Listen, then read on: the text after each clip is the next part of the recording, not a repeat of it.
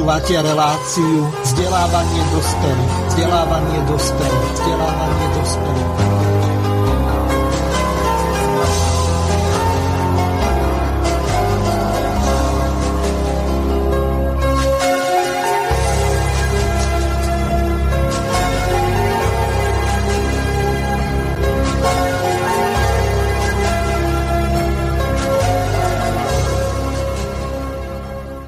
Vážené a milé poslucháčky a poslucháči, vítam vás pri ďalšom počúvaní relácie vzdelávanie dospelých alebo vzdelávanie pre dospelých latinský andragogika.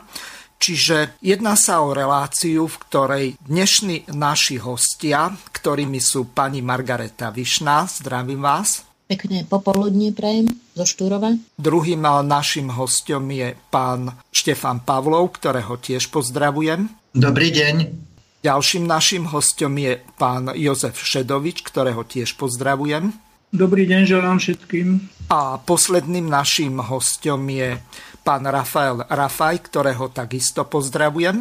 A ja pozdravujem z upršanej Bratislavy, hlavného mesta Slovenska. Takže e, dnešných hostí máme predstavených, a možno, že sa ešte k nám pridá pán Ivan Hazucha, no momentálne je pracovne zanepráznený, tak narýchlo sme dohodli náhradu pána Šedoviča, ktorý bol aj v predchádzajúcej relácii, tak uvidíme, ako sa pánovi Hazuchovi podarí dostať do vysielania. Ak nie, no tak pracovné povinnosti sú pracovné povinnosti. Teraz prejdem k samotnej téme. Okrem avizovaného programového vyhlásenia vlády s dosahom na národnú politiku alebo národné politiky, tak v úvode sa budeme venovať aktualitám z národného prostredia alebo protinárodného prostredia. A pri tejto príležitosti zo včerajšej relácie na telo na televízii Markíza, tak si vypočujeme Dierďa Dimešiho a jeho separatistické snahy, e, ktoré v podstate boli okomentované takým spôsobom, že e, mne naskakovala husia koža, e, najmä čo sa týkalo moderátora televízie Markíza, takže ideme si to teraz vypočuť. Uh, celkom určite by som dnes zvolil miernejší slovník, ale je to za nami a ja sa k tomuto už vrácať nebudem, pretože k tejto téme už bolo povedané všetko. Dobre, tak možno, ešte... možno ešte doplňme a potom môžete ešte do, dopovedať k tomu, čo chcete uh, povedať pánovi Eštekovi, aby ľudia pochopili kompletne váš postoj, lebo boli ste obviňovaní z podpory revizionizmu, uh, problémom s Trianonom. Uh, vy ste propagátorom uh, hnutia Nová jednota, čo sú radikálni odidenci z SMK. Nosili ste v parlamente ich rúško, takže súhlasíte aj s ich postojmi? Toto je hlúposť. Títo mladí ľudia nie sú... Môžeme sa pozrieť vidíme, že ste mali to rúško, oni sa tým Ja len, aby som vysvetlil, aby ľudia vedeli, o akom hnutí sa rozprávame. Jeho predseda hovorí, hnutie Nová jednota v strednodobom a dlhodobom horizonte buduje cestu vedúcu k maďarskému národnému zjednoteniu, čo znie teda veľmi revizionisticky.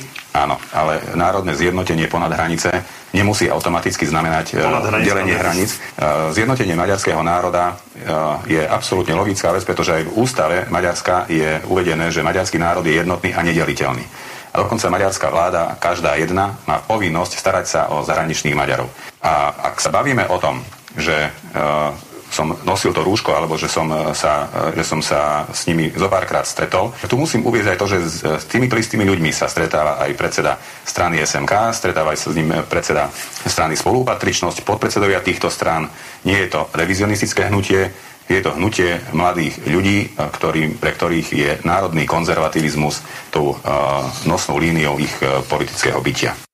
Takže toľko zdôvodnenie Ďorďom Dimeším separatistického irendetistického hnutia, ktoré sa formuje bohužiaľ na Slovensku. Od čias odchodu pána Slotu tak na Slovensku takmer nikto dôsledne nehájí záujmy e, Slovenskej republiky, slovenského národa. Takže e, v úvode dám slovo pánovi Rafajovi.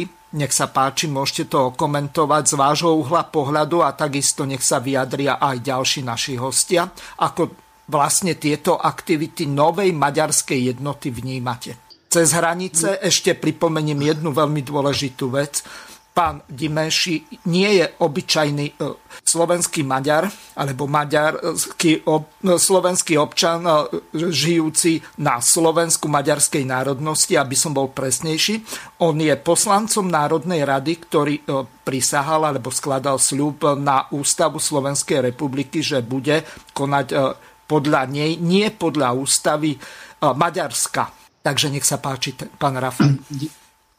Ďakujem pekne za slovo. Práve na toto by som, alebo týmto by som začal, ehm, že ide o výrok ústavného činiteľa, ktorý je prioritne viazaný slovenskými zákonmi a predovšetkým najvyšším slovenským zákonom, ktorým je Ústava Slovenskej republiky a je tiež viazaný svojim slubom, že bude e, si ctiť a rozvíjať, chrániť e, zákony a uvádzať ich do praxe. Slovenské nie e, zákony Maďarska, alebo, alebo dokonca e, zákon e, najvyšší a to je Maďarská, Maďarská ústava. Tento boj, začnem tou ústavou, pretože on sa na ňu odvolal a myslím, že toto je to kľúčové, čo by sme mohli rozobrať na úvod tejto relácie. Boj o charakter alebo cezhraničné pôsobenie tej ústavy, pretože ono to tam je, sa vlastne zviedol, keď ja som bol ešte v parlamente, a na to si pamätám, to bolo v roku 2011, presne pred desiatimi rokmi. Takže 10 rokov tu už máme Maďarskú ústavu, ktorá, kde je kľúčová predovšetkým preambula, a tá preambula sa aj špeciálne nazýva e, ako národné vyznanie viery. Takže pri tom maďarskom národnom sa budeme chvíľku ešte, ešte točiť a je vlastne, uh, oni tam hovoria, na konci sa píše, že je zmluvou medzi Maďarmi minulosti, súčasnosti a budúcnosti. To je tiež uh, veľmi kľúčové, pretože ona aj nadvezuje vlastne na tú tzv. historickú ústavu, a tá bola vlastne, tá pochádza z roku 1920, pretože Maďari v podstate mali len nejaké právne akty, ale to je doslovne odvolávanie sa na tú ústavu z roku 1920, ktorá de facto e, popierala, popierala e, Trianon a to, a to rozdelenie e, Uhorska na zvrchované národné štáty. A Kľúčové vo vzťahu k Dimešimu je pochopiť, e, čo sa píše v tej preambule, ja to zacitujem, že my, členovia maďarského národa, e, so zodpovednosťou za každého Maďara vyznávajú následovné. Takže e, Maďarsko sa cíti byť zodpovedné za každého Maďara a zároveň, aby sme pochopili, že čo vlastne, že my občania Maďarska, tak v závere je napísané, sú pripravení na to, že ustanovia poriadok e, tej ich krajiny na národnej spolupráci a e, tá ústava je zmluvou medzi Maďarmi minulosti, súčasnosti a budúcnosti. A okrem iného sa tam hovorí, tu už som hovoril, že e, vlastne stelesňuje kontinuitu Maďarska. Čiže na, na, to, na to Hortiovské Maďarsko z roku 1920 a celistvosť národa. Takže ak e, poslanec Národnej rady sa odvoláva na Maďarskú ústavu a hovorí o celistvosti národa a snaží sa vykrútiť e, z, z, nejakého, z nejakej viazanosti, tak tá je tu z môjho pohľadu úplne evidentná, pretože on sa explicitne odvolal na Maďarskú ústavu ako ústavný činiteľ. Takže z môjho pohľadu by, keby my sme boli, teda moja generácia v parlamente, tak okamžite by sme žiadali zvolať ústavnoprávny výbor a teda výbor zároveň pre e, imunitný a mandátový, aby posudil e, mandát poslanca Dimešiho, e, či nedošlo k porušeniu slubu poslanca. Pretože ten výrok tam je a dá sa veľmi jednoznačne vysvetliť. Takže rozprával ako viazaný Maďarskou ústavu. On môže, chápem, že môže sa odvolávať na nejakú jazykovú alebo kultúrnu príbuznosť, ale v žiadnom prípade nejaký Maďar na Slovensku sa nemôže cítiť byť viazaný ústavou cudzieho štátu. To by bolo jednoducho kradnutie občanov Slovenskej republiky iným štátom a to už skonštatoval niekedy v 95. roku, myslím, že to bol buď Peter Weiss z vtedejšej SDL, alebo, alebo Jan Čarnogórsky, keď bolo tzv. komarňanské zhromaždenie a Duraj tam vystrajal tak, že myslím, že tam praskali nejaké sklenené dvere. Takže vtedy to bolo komentované ako pokus o vyňatie časti občanov, teda tej slovenských Maďarov spod pôsobnosti Slovenskej ústavy. A o toto sa po x rokoch podľa mňa usiluje tento, tento extrémista alebo nositeľ extrémistických e, názorov, ktorý je dokonca z vládnej strany.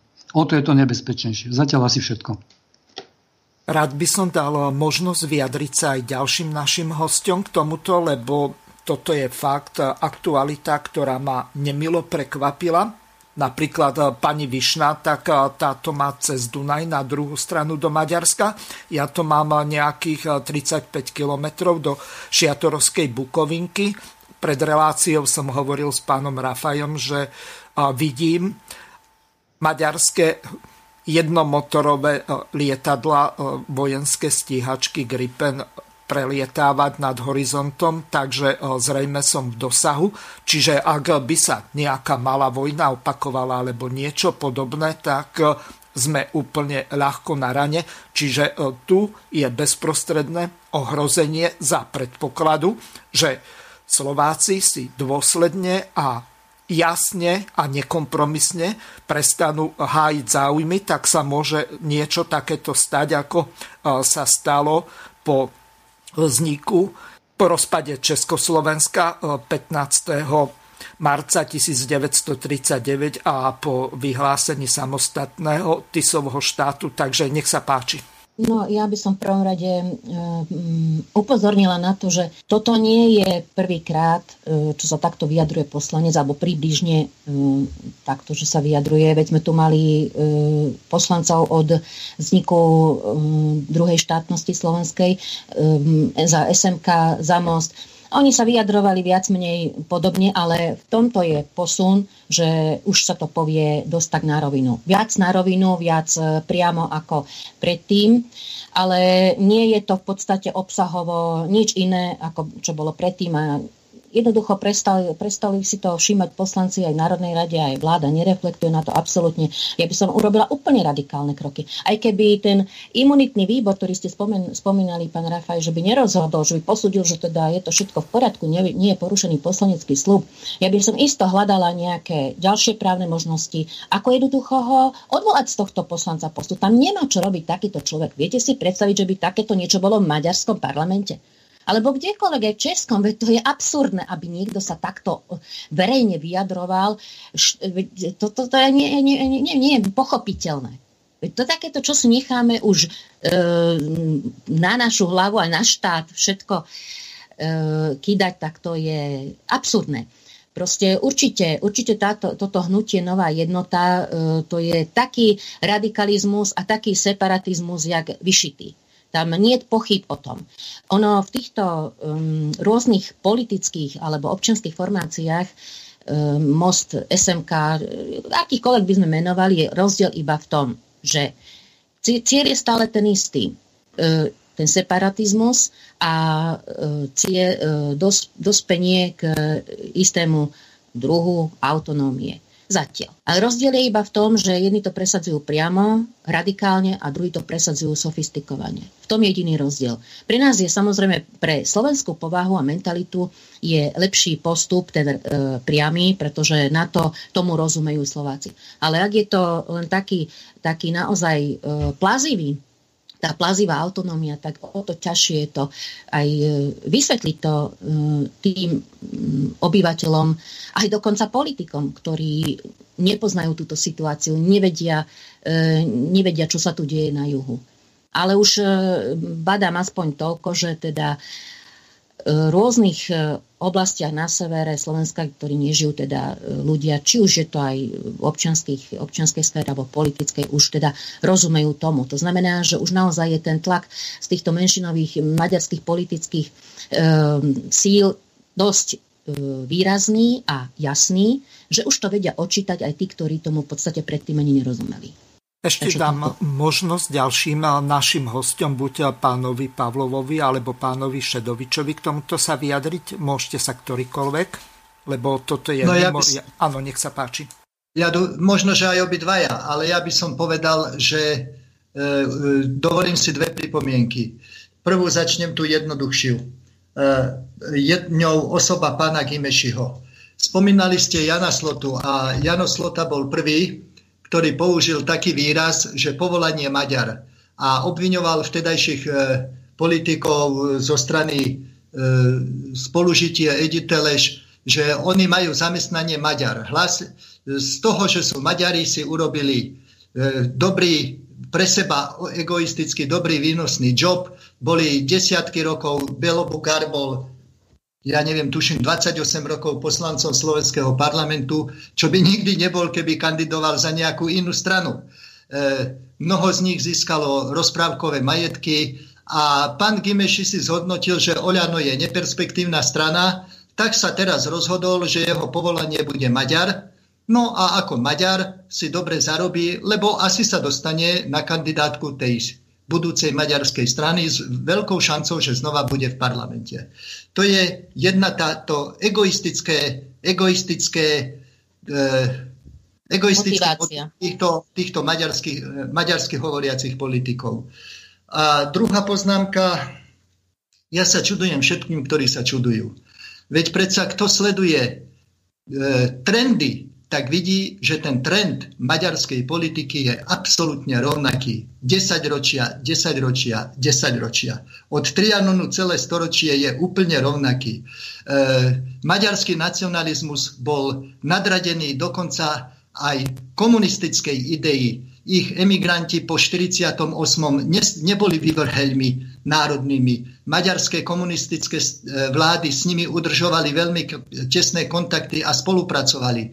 Druhá vlna emigračná z Maďarska po 56. po, ta, po tej kontrarevolúcii, jak sa to nazývalo. E, oni stále s nimi udržovali veľmi, veľmi tesné kontakty. Kto si to pamätá, Puškáša, futbalistu, emigrant, ktorý hrával za Real Madrid a bol hviezdou Realu Madrid, bol hviezdou v celom Maďarsku. A nikto nikdy nepovedal, že však to je špinavý emigrant, ktorý zradil komuniz, komunizmus. On, oni všetci boli na ňo hrdí a všetci o ňom rozprávali. My, my sme o Stenovi Mikitovi ako absolútne špičkovom hokejistovi v Kanade nesmeli ani vedieť. A ani sme nevedeli. Pre nich ten nacionálny princíp bol vždy nadradený čomukoľvek tak ako bol nadradený za 50 rokov komunistickej éry, bol nadradený nacionálny princíp nad komunizmom, tak je aj teraz nad liberalizmom. To je jednoducho ich trend a iba naivný človečik sa môže čudovať, že čo sa to deje. Je to všetko presne vo vytýčených trendoch. A v rámci týchto vytýč, vytýčených trendov oni vedia rozmýšľať veľmi ďaleko dopredu. Je, už sú teórie politologické, že ak sa rozpadne Európska únia, čo sa ľahko môže stať, pretože vnútorne je veľmi nepevná, že v strednej Európe bude obnovené Rakúsko-Uhorsko-Rímska dvojka. Že nejaká federácia, konfederácia na báze alebo nejaký iný štátny útvar na báze bývalého Rakúsko-Uhorska. A preto si oni z názvu štátu dali preč republika. Oni sú Maďarsko, oni nie sú Maďarská republika. Prečo im tam tá republika prekáža? Ak by došlo k, k reštitúcii Rakúsko-Uhorska, oni môžu byť okamžite monarchia. Niekoho z Bourbonov z Británie pozvu nejakého Windsora, vymenujú ho za uhorského kráľa a oni a Budapešť bude sídlom, sídlom monarchie, rekonštruovanej monarchie. To sú tak ďaleko siahle, tak hlboko na všetky najdrobnejšie detaily. Možno je e, šanca, jed, alebo šanca alebo predpoklad 2%, že sa to stane. Ale oni sa na tie 2% pripravia. Možno 1%, ale oni už na to sú pripravení. To, to je prosto trend a kto nesleduje tieto trendy, prehrá. Ešte pripomeniem jednu veľmi dôležitú vec, že okrem pána doktora Pavlova, tak takisto aj pán Jozef Šedovič, tak vy ste obaja boli poslanci, ktorí boli pri rozdelení Československa. Pán Šedovič, ako vy vlastne toto vnímate? Nie, rozdelení Československa, pri zániku Československa. My sme Československo nerozdelili. My sme navodili zánik Československa, aby mohlo na ruinách Československa vzniknúť Slovensko a Česko ako nástupnické štáty. Nech sa páči, pán Šedovič. Ja mám na to iný názor, ale nebudem s vami polemizovať. Nech sa páči, pán Šedovič. No, ja by som povedal aj v nadväznosti na to, čo povedal pán Pavlov, že maďarská zahraničná politika má svoje strategické ciele a tie sú čitateľné, pretože sú už dlhé desaťročia nemenné. Hej, slovenská politická scéna by toto mala veľmi jednoducho a ľahko dešifrovať, prečítať a voči tomu sa aj politicky vymedziť a hlavne správať, pretože reči sú úplne zbytočné, dôležité sú činy a slovenská politika bohužiaľ toto nemá e, vôbec vyjasnené, nemá vôbec žiadne nejaké svoje priority v tejto oblasti, nemá žiadny strategický zámer, čiže my postupne v podstate vydávame na pospas naše obyvateľstvo v južnej časti, ktoré je už tam, povedzme, svojím spôsobom aj politicky utlačané podstate my vieme, že ich cieľom je dosiahnuť politickú autonómiu na južnom Slovensku a postupné toto všetko vieme a napriek tomu slovenská politika s týmito realitami nepracuje. To je obrovská chyba našich aktívnych politikov, ale ja zajdem ešte ďalej a je to aj obrovská chyba našich voličov, pretože naši voliči, ak si to teda sami uvedomia, pretože každý iba to považuje za pravdu, čo je pre neho samého pravdu pre samého, čo je pravdou. Hej? Akákoľvek vnúcovaná e, pravda pre neho nebude pravdou, kým si ju ten človek neosvojí. No a tu je potrebné, aby si tí naši voliči toto všímali, čo sa deje, pretože ja som celkom rád, že taký poslanec ako pán Gimeši hej, otvorené rozpráva a vyjadruje, e, čo vlastne e, chce dosiahnuť. A my by sme mali sa teda e, adekvátne tomu začať správať. Nie rozprávať, ale správať. Na politickej úrovni, na občianskej úrovni, na každej jednej. Naši ľudia z toho juhu by e, sa mali tiež dožadovať svojich práv. A naša vláda by im samozrejme mala výjsť v ústretí. Každý občan Slovenskej republiky je preto občanom, že e, požíva svoje občianské výhody dôchodky, cestovné, e, cestovné výhody, ďalšie celkové cestnú sieť a e, daňové veci. Čiže tento občan má voči štátu aj určité povinnosti a záväzky, to už tu bolo poukázané, že o tom hovorí aj ústava a poslanec na v podstate aj sklada prísahu Čiže to je len jedna stránka veci, že týmto by sa mali kompetentní zaoberať, či porušuje týmto... A bolo by to úplne normálne. Toto nie je na nejaké mediálne zverejnovanie. To by mala byť úplne normálna činnosť, že by e, sa to s ústavou a s tým, na čo poslanci prisahali, porovnávať malo. O tom by ani nebolo treba veľmi hovoriť, ale skutočne vyvodiť patričné dôsledky. A Maďarsko berieme samozrejme ako rovnocenný štát, uznávame ich štátnu suverenitu a zvrchovanosť nad ich územím a samozrejme toto isté musí naša politika vyžadovať aj od nich. Hej, oni tu nemôžu financovať, dotovať nejakú piatú kolónu, ktorá nám rozkladá e, štát a my nad tým zatvárame oči. Čiže ja skutočne vyzývam slovenského voliča, aby sa na toto pozrel vlastnými očami a vybral do tej Národnej rady také politické subjekty, ktoré budú dokaz- ktoré jednak vytýčia národné, národnoštátne záujmy Slovenskej republiky a jednak ich budú vedieť aj vecné ako presadzovať. Takže tak pomerne dlhý vstup, ale dúfam, že som bol zrozumiteľný. No to by pán Šedovič ne- nemohli voliť nikoho, lebo vlastne skoro všetky politické strany, skoro všetky, okrem fakt, možno, že hádam sns za ešte minulej éry, minulého predsedu, e, všetky sa podpísali na to, že vlastne stále rozširovali tie menšinové práva.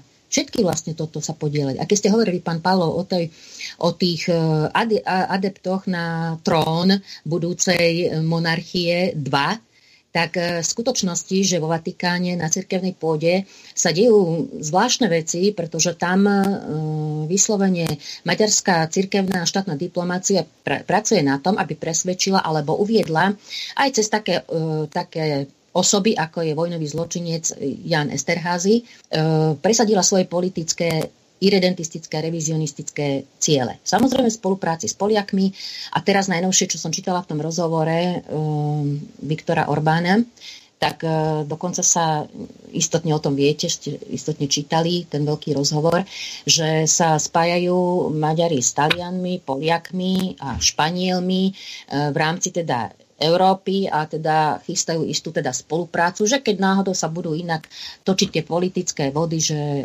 ani aby oni boli pripravení. Čiže oni naozaj pôsobia e, vo všetkých týchto sférach, ktoré sú dostupné, ktoré nie sú dostupné, však si vybudujú tam, vybudujú tam svoju pozíciu a žiaľ Bohu, naša diplomácia, aj cirkevná, aj e, štátna v tom Vatikáne, a, alebo možno aj v Ríme, v ústavoch a tak ďalej, neplní svoju, svoju uh, funkciu a neobhajuje tie národnoštátne záujmy.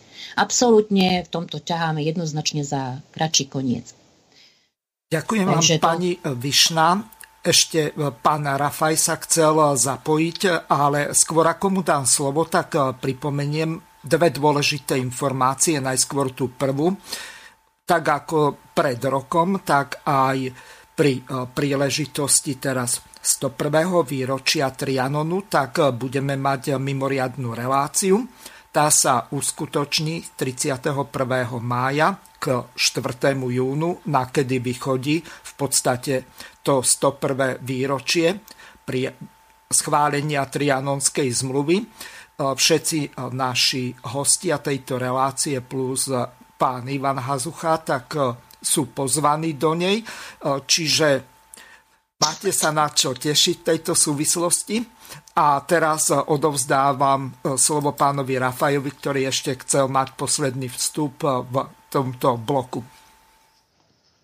Ďakujem, ďakujem za, za možnosť. Ja by som len doplnil, že E, Dimeši mal už e, pred rokom také e, extrémne radikálne vyjadrenie, ktorým tiež spochybnil platnosť slovenskej ústavnej normy, ktorým je vlastne aj uznesenie Národnej rady Slovenskej republiky k Benešovým dekretom.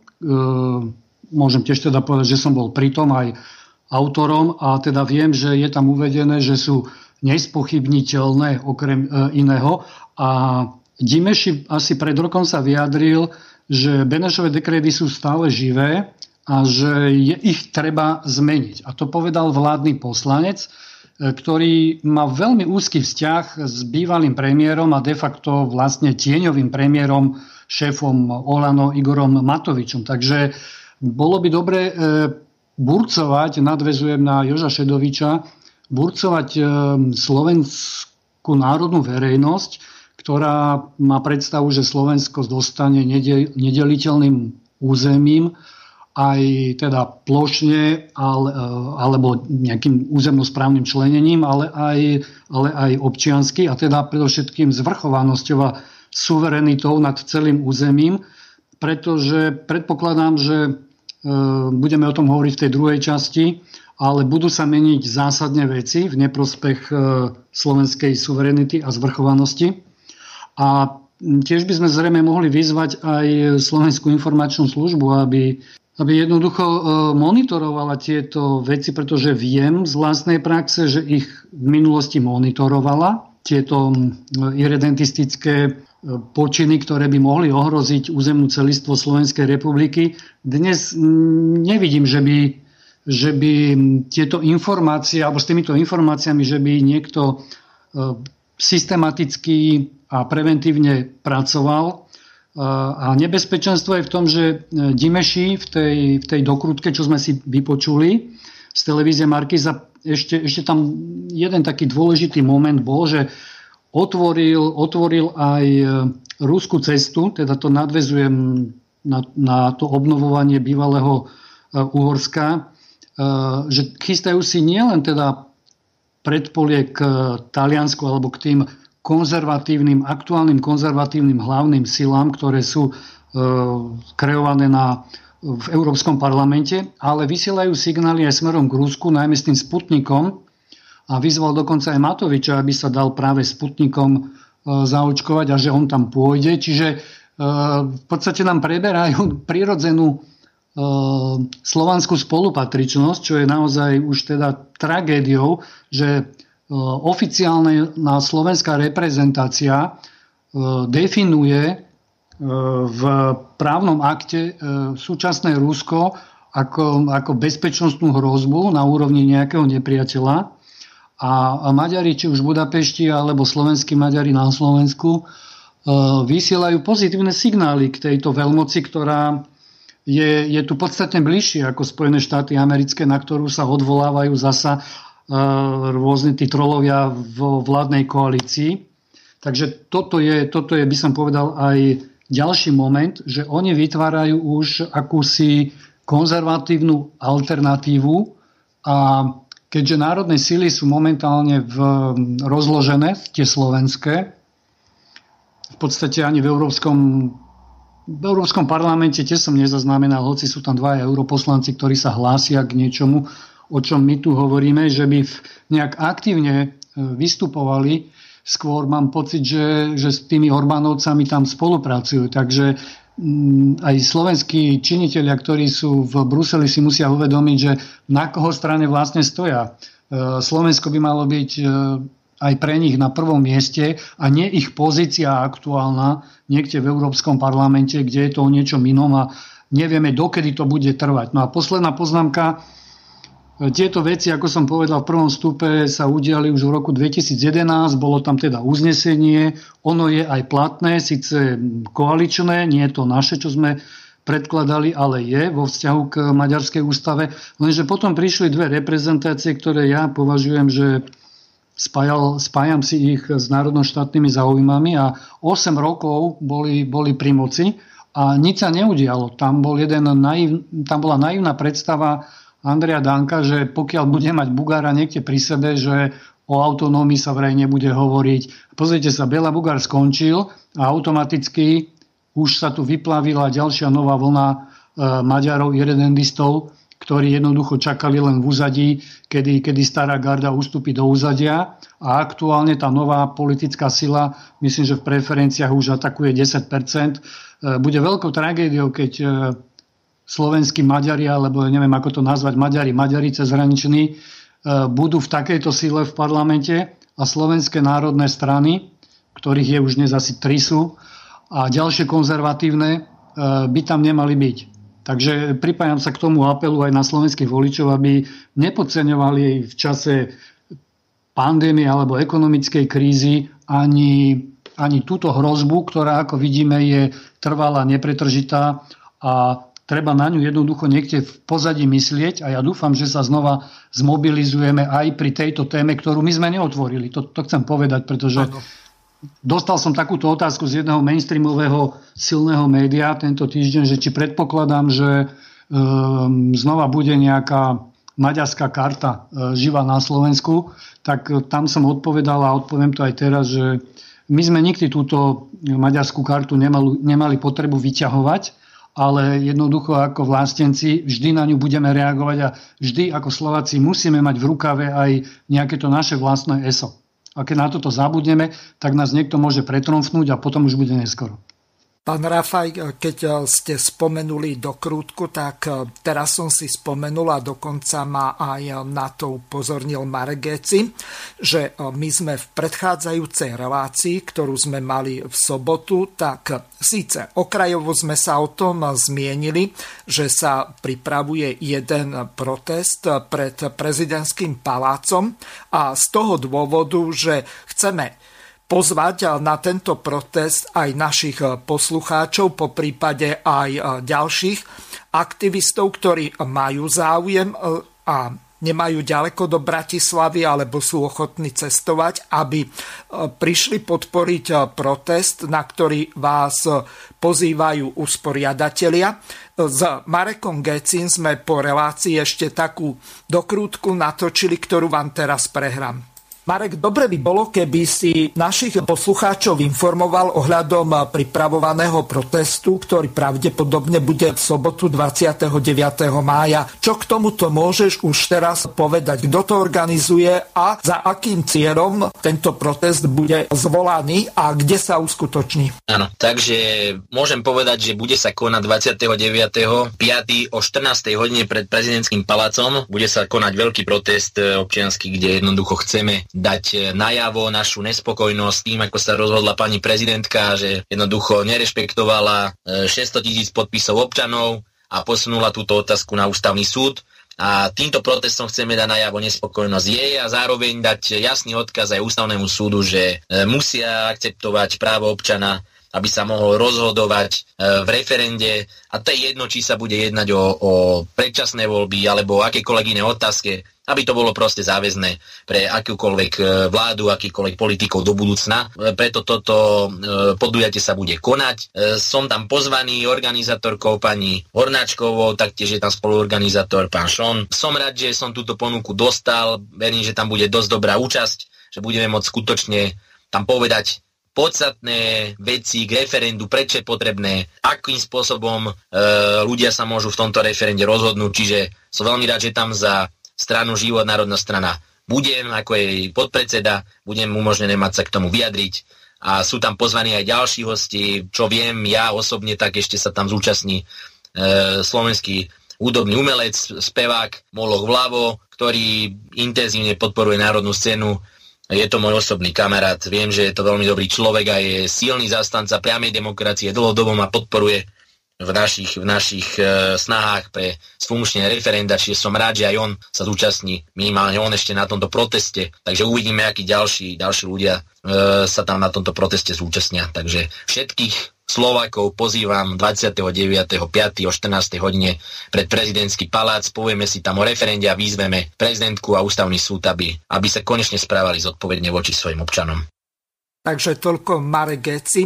Pani Višna, nemáte to ďaleko do Bratislavy, pôjdete podporiť e, takúto iniciatívu, pretože ignorovať alebo znevážiť e, takmer 600 tisíc podpisov ľudí, ktorí to podpísali v, počas takéhoto zvláštneho stavu, ktorý je niekde na úrovni e, staného práva alebo zákazu vychádzania, tak to bolo obdivuhodné dielo tých ľudí, že sa dokázali zomknúť a vyzbierať takéto množstvo podpisov. E, čiže e, vidíme, že tu sa nejako rozdelila tá politická scéna a prezident, ktorý by mal byť nadstranický, respektíva pani e, prezidentka, tak sa správa, ako keby bola pod predsedničkou progresívneho Slovenska skadiaľ odišla. Čiže krátko môžete na toto reagovať a potom sa posunieme k tomu programovému vyhláseniu vlády a národnej scéne. Áno, podporujem samozrejme takéto e, vyjadrenie nespokojnosti, súhlasím s tým. E, žiaľ Bohu, my máme dohodnuté už dlhodob, dlhodobejšie alebo už dávnejšie trojdňovú poradu v rámci Združenia slovenskej inteligencie, ale aktuálne môžeme vítať aj my samozrejme podporné stanovisko, čo zvykneme robiť. Takže potom by sme sa teraz už mohli postupne presnúť na ďalšie aktuality a potom na tú hlavnú, hlavnú časť programovej vyhlásenie vlády keď e, už e, spo, e, spomenul pán Geci Život národná strana, tak pán Taraba veľmi ostro reagoval na to, čo sa vlastne deje okolo Matice Slovenskej, aké sú tam obrovské problémy, tak si to teraz vypočujeme a potom to komentujete. Dobrý deň, priatelia. Dnes som mal tlačovú konferenciu činnosti tejto vlády v oblasti kultúry, ktorá sa nedá inak nazvať ako likvidácia slovenskej národnej kultúry je úplne pre mňa nepochopiteľné ako ministerka za Olano, ako jeden zo svojich prvých bodov, keď nastúpila do funkcie, de facto uvedla likvidáciu Matice Slovenskej ústanovizne, vďaka ktorej my Slováci vo veľkej miere sme poprvé ako národ sa mohli vyvíjať a prežili sme aj ťažké obdobie maďarizácie.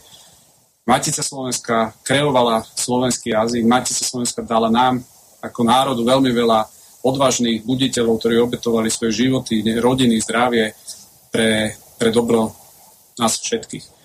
A preto ja vôbec nerozumiem, že v čase, kedy 650 miliónov eur oni minuli na kadejaké projekty a bez transparentných výberových konaní, keď počúvame, že 700 tisíc eur len tak pani, pani Kolíková porozdávala na, na rôzne sexisticky orientované projekty, ktoré dnes nikto na Slovensku nevyhľadáva ani nepotrebuje, pretože máme úplne iné existenčné problémy. Keď pán premiér dal 3 milióny zo svojej rezervy opäť na mimovládky, tak oni majú potrebu zobrať Matici Slovenskej 420 tisíc eur, nechajú prepúšťať 16 ľudí. Matica Slovenska je v absolútnom finančnom kolapse a oni, namiesto toho, aby, aby toto zadozučinili, tak v rámci Olano pán Dimeši príde s návrhom zákona o financovaní Čemadoku priamo zo štátneho rozpočtu.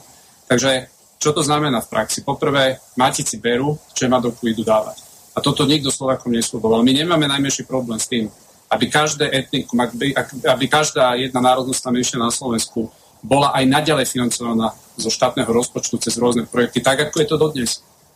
Čemadok má strašne veľa projektov, ktoré, ktoré sú financované a sú financované lepšie ako je samotná Matica. Ale my odmietame, aby toto išlo na úkor rozpočtu štátotvornej inštitúcie. To je poprvé. A po druhé, to, čo najmenej my na Slovensku, pán Dimeši, potrebujeme, je rozduchávanie nejakých národnostných alebo etnických konfliktov. A veľmi dobre viete, že keď sa štátom ekonomicky nedarí, keď, keď narastie sociálna neistota, tak práve vtedy sú ľudia náchylnejší hľadať kadejakých výnikov. A vy práve teraz začínate používať slovník, ktorý mi toto veľmi pripomína. Ja som si pozrel ten váš návrh zákona, ku ktorému som sa dostala, nepopreli ste, že ho v tejto podobe predkladáte a hovoríte tam o tom, že sa Slovenská republika záväzuje podporovať Maďarov žijúcich na diaspore na Slovensku. Diaspora, diaspora je označenie cudzieho územia, kde dočasne v podstate žije rozptýlená časť nejakého národa. Pán Dimeši, maďarská menšina na Slovensku nežije v diaspore. Oni žijú na území Slovenskej republiky ako plnohodnotní občania Slovenskej republiky. Tí ľudia tu tvoria hodnoty.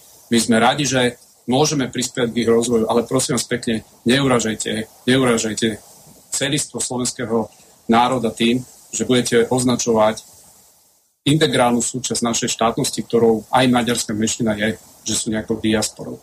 To je po prvé. A po druhé, Matica Slovenská verejnoprávna inštitúcia.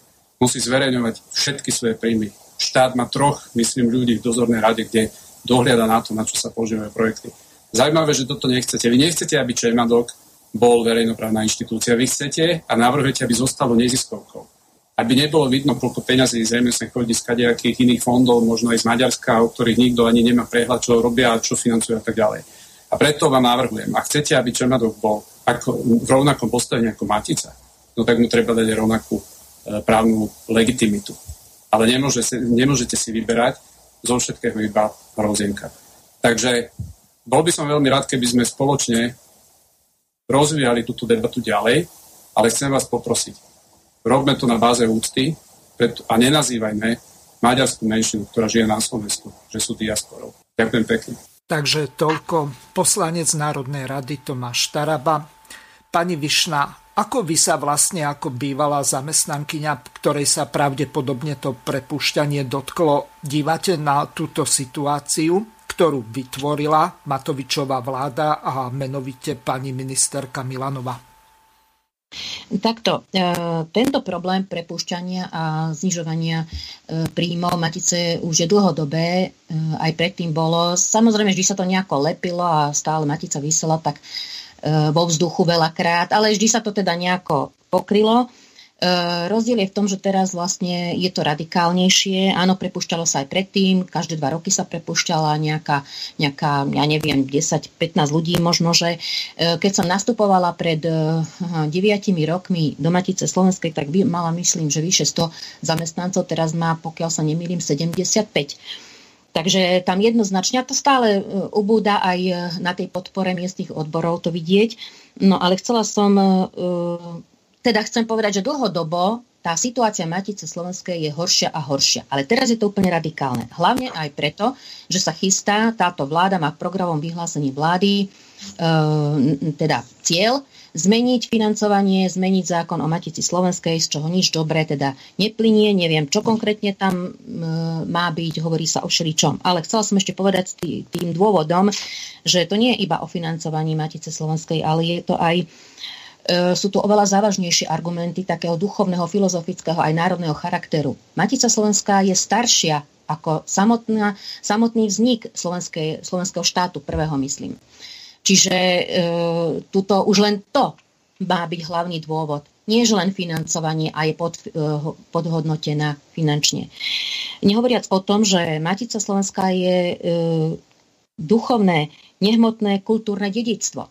Veď je to presne to isté ako, e, ako folklór, ako ľudová kultúra, ako spev alebo hudba, ktorú vytvorilo, e, vytvorili, e, vytvorilo teda Slováci, hej, ľudová slovenská kultúra. Takže to ako keby sme si presne to na tú istú úroveň dávam, ako keby sme išli teraz búrať, ja neviem, Bratislavský hrad alebo akýkoľvek nejakú, nejaký, nejaký kaštiel, ktorý vytvorili e, naši predkovia. To je presne to isté. Len preto, že, čo ja viem, nejaký, nejaký dôvod by sa našiel. Takže toto nemôže platiť, že, že to, čo vidíme hmatateľne, tu, tie kultúrne inštitúcie, ako pamiatky a aj pamätníky alebo čokoľvek, tak to vieme rozpoznať, že áno, nemali by sme, nemali by sme byť tými obrazoborcami, ale duchovnú inštitúciu už to tam neplatí. Hej, tam je to jasný zámer. No a um, Samozrejme, vôbec by som e, nedávala takýto návrh nejakým mm, revizionistickom alebo tým e, poslancom alebo predstaviteľom vládnej reprezentácie, ktorí majú také revizionistické ciele, ako sme hovorili o tomto poslancom, poslancovi. Určite, že nie spoločne. To takto nemá fungovať.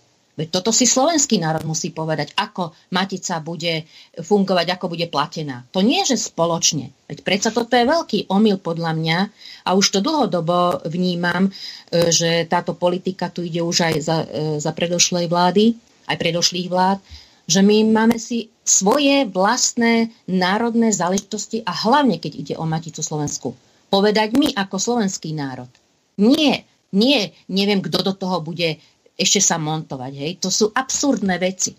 A potom, e, neviem, v ktorom, v ktorej, ktorej, tla, na ktorej tlačovke aj e, neviem, či ten teraz pán Taraba alebo Podmanický aj vyzývali pána tohto poslanca Gimesio, či ako vlastne čítať jeho meno. O, aby sa prišiel No veď nevieme, lebo on vlastne nepovedal, že ako, takže my to čítame po slovensky. Áno. Takže e, aby sa prišiel pozrieť do Matice Slovenskej, že ako to tam funguje. No ja poviem na to jeden jediný argument. Oni veľmi dobre vedia, ako čo funguje. Oni tak, nás majú tak prečítaných zľava sprava, z dola z hora, že to len málo kto si vie predstaviť. Naozaj nemáme hungaro, hungaristov alebo uh, odborníkov, vedcov, ktorí by sa zaoberali analýzami všetkých týchto činností. Jak to majú, jak to majú neskutočne prepracované, veď ešte budeme o tom hovoriť neskôr, mám tu rôzne poznámky, ako funguje napríklad ten Fórum Inštitút v Šamoríne. Veď to majú, skrz nás, skrz nás majú prečítaní. Oni veľmi dobre vedia, ako to funguje. Ako, to, ako fungujeme. Majú o každom z nás presné informácie, ako sa, ako sa angažujeme politicky, občiansky o každej osobe zvlášť. To vám hovorím skutočne s odkazom na rôzne zdroje, ktoré viem e, odkázať na tieto teda zdroje, že oni veľmi dobre vedia presne, ako čo robia. E, ja som sa o, onoho času, keď sa robila tá stratégia pre regionálnu a lokálnu kultúru, ešte za bývalej ministerky kultúry, mal prísť mala sa, teda, mala sa uskutočniť taká participatívna akože debata, diskusia k, tejto k tomuto strategickému dokumentu a mal tam údajne prísť tedy štátny tajomník ministerstva kultúry, pán Rigo. Ja som sa ohradila voči tomu. Tam nemá čo hľadať takýto, s, takouto, e, s takýmto politickým pozadím, ktorý, ktorému ide vlastne fakticky len o tie, o tie revizionistické ciele. Takže tam no, oni proste do detajlov a tam sa vlastne naozaj e, do detajlov, rozprával o tom na, tej, na tom stretnutí pri tej tvorbe toho strategického dokumentu, ako fungujú miestne odbory. Do detajlov, však tam boli viacerí aj z miestnych odborov z rôznych kútov Slovenska a, a do detajlov sa rozprávalo a analyzovalo, ako sa funguje a to bolo všetko spracované ako dôvodová správa, ako, ako podklad na vznik tej stratégie. Takže to, to boli naozaj také intimné informácie o Matici Slovenskej a tam, aby na tom sa podielali, čo s tým má spoločné, ako niekto, nejaký takýto, ako je tento bývalý štátny tajomník. Takže toľko k tomu asi.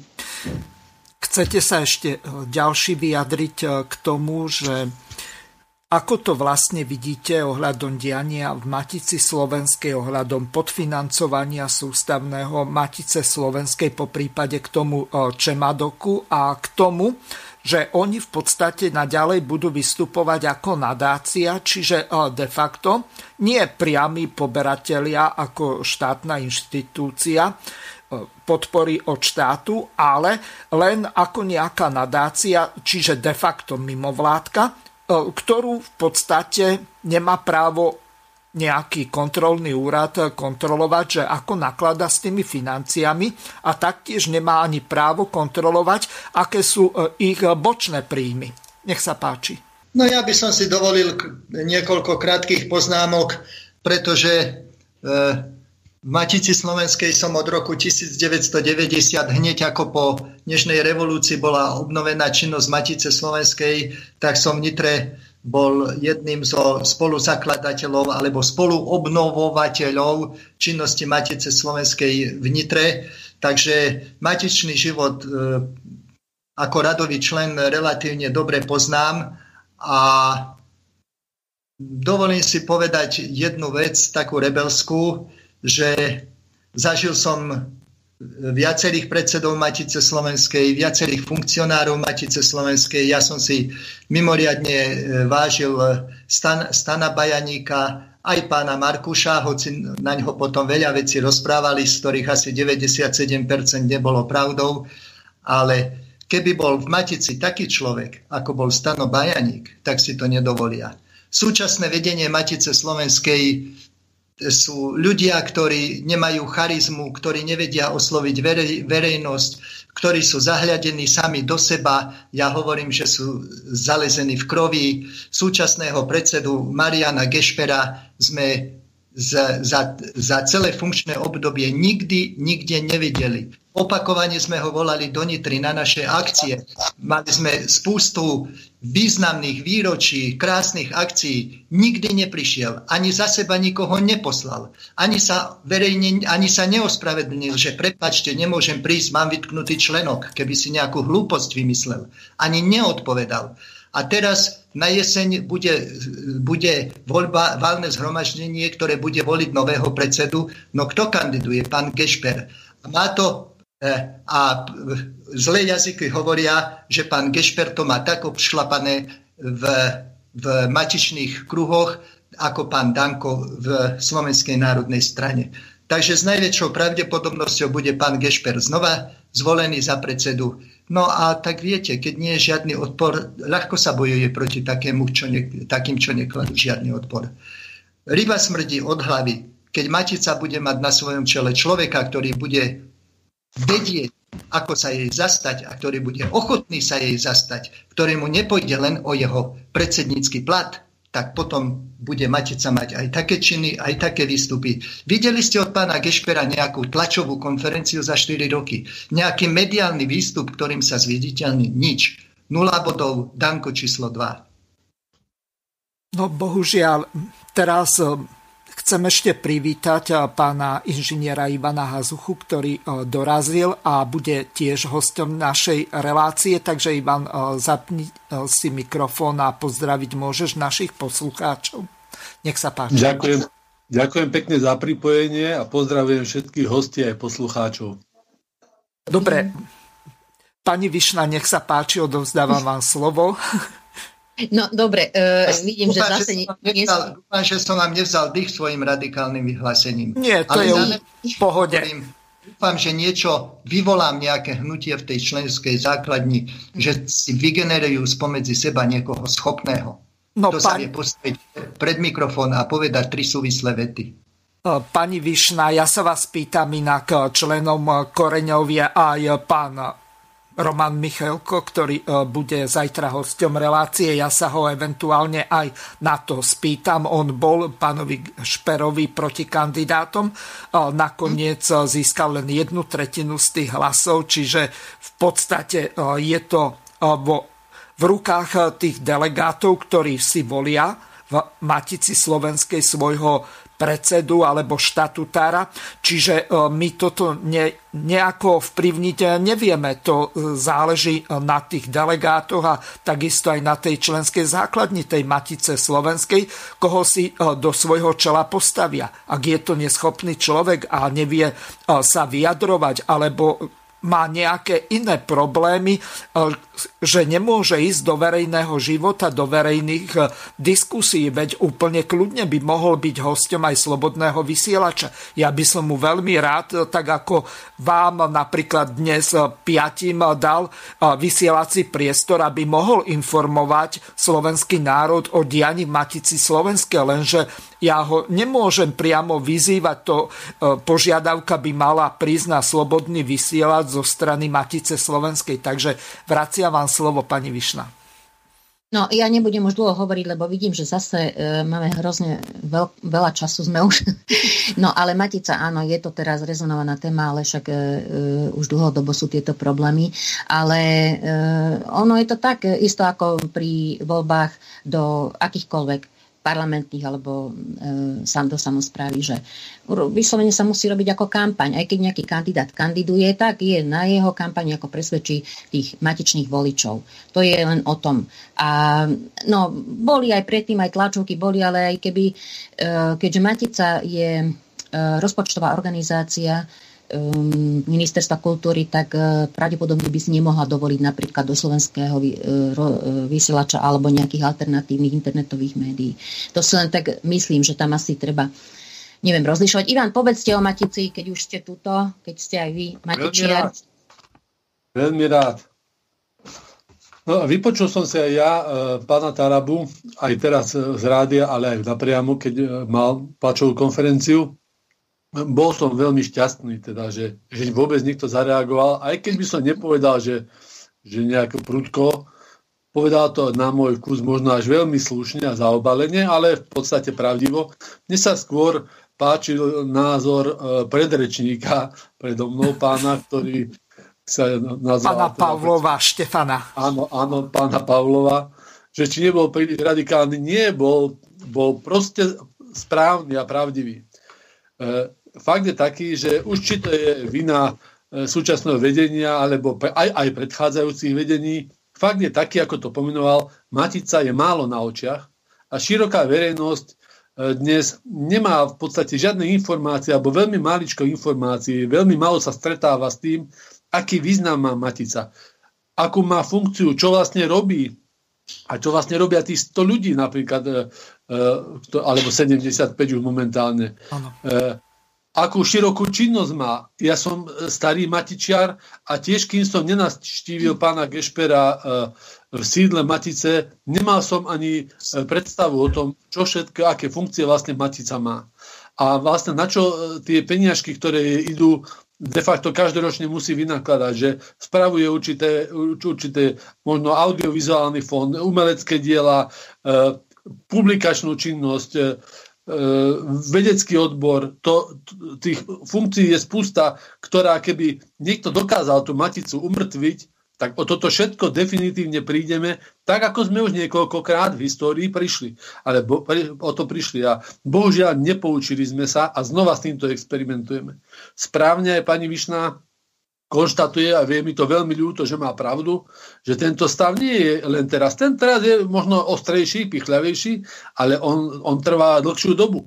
E, ten tlak na takéto organizácie národné, možno neviem, či aj inde vo svete, alebo iba možno vo východnom bloku, alebo možno iba medzi slovanskými krajinami, predpokladám, že zo všetkého kúsok bude pravda, e, na, na, tie, na to národné cítenie na to vlastnenstvo je obrovský. A je jedno, ktorá vláda tam bude. Ten tlak bude na každú vládu. A tá vláda, keď chce nejako existovať na Slovensku a mať, kupovať si do istej miery pokoj a pohodu, čo táto vláda robí veľmi excelentne.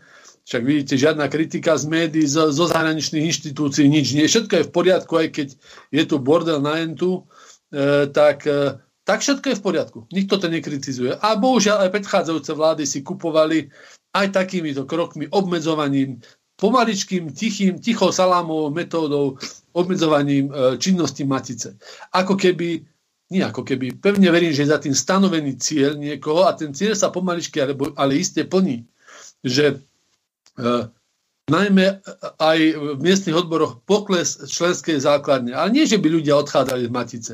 Bohužiaľ, musíme povedať, že ľudia vymierajú. Je to predstavnutá základňa. Ja mám 50 rokov a som pomaly najmladší člen e, v miestnom odbore, vo výbore. E, tí ľudia, ktorí ešte doteraz pracujú, sú poväčšinou inteligencia alebo bývalá inteligencia, učitelia, e, úradníci, ktorí ešte sú ochotní a schopní z predchádzajúceho režimu vychovaní slušne a sú ochotní robiť pre spoločnosť čosi. Ale toto sa už vôbec dneska nenosí. To, keďže sa zmrazuje veľmi aktívne a veľmi sofistikovane zmrazuje činnosť aj miestnych odborov, teraz už nehovorím o Veľkej Matici, ale o miestnych odboroch, tak nie je o prácu o Matici slovenských miestnych odborov takmer žiadny záujem. A to je pre nás ako národ seba zničujúce. A my sa na to pozeráme a ešte máme na tvárach priblblý úsmev, že je to správne. Je to, je to na hambu, ale tam nejde o to, že sa máme za čo hambiť. Tam ide o to, že stojíme nad vlastným hrobom a priblblo sa usmievame. Takže všetko treba preto urobiť, všetko. A tak, ako bolo povedané, že že Matica má mať výsostné postavenie, má, má byť pri, privilegovaná v tej akejkoľvek spoločnosti, respektíve za akejkoľvek vlády. Lebo táto bola skôr, tá, tieto vlády pre túto štátnosť a tento národ neurobili vôbec nič, aby bol zapísaný vo svete, alebo na mape Európy, aby bol vôbec zakreslený, aby sme, aby sme bola tá centimetrová bodka možno na globuse.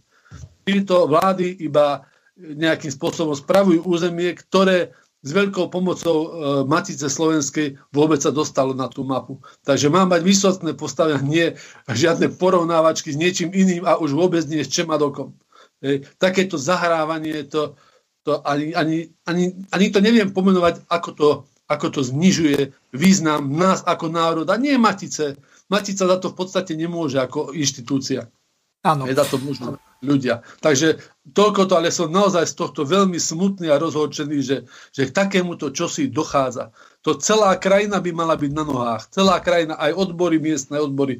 E, chceš každého vyslať autobus do Bratislavy a neodísť odtiaľ, kým, kým niekto nepovie iné slovo, ako sa teraz e, šíri. Pani ministerka ešte ani, ani nemala stoličku teplú a už dávala vyjadrenia, ako okreše Maticu. A toto bez hamby aj koná čím skôr s týmito ľuďmi preč. Ďakujem, Ivan. Ja skôr ako dám pánovi Rafajovi slovo, tak eh, pripomeniem našim poslucháčom, že od 16. hodiny 30. minúty je zapnuté telefónne číslo plus 421 910 473 440, čiže na toto telefónne číslo môžete úplne kľudne eh, zavolať. Eventuálne môžete využiť, eh, pokiaľ voláte najmä zo zahraničia, aplikácie, ktorými sú e, Telegram, WhatsApp, Viber a Signal. Takže teraz e, odovzdávam slovo pánovi Rafajovi. Pripomeniem ešte e-mailovú adresu, hlavne tú e, gmailovú, ktorú využite hlavne v tej poslednej polhodinke, aby nám e-maily neprišli po konci relácie studio.bb.ju zavináč gmail.com ešte raz studio.bb.ju zavináč gmail.com Máme tu už prvého volajúceho, takže e, pán, pán poslucháč, prepájam vás, e, ste vo vysielaní, môžete položiť Áno. našim hostom otázku.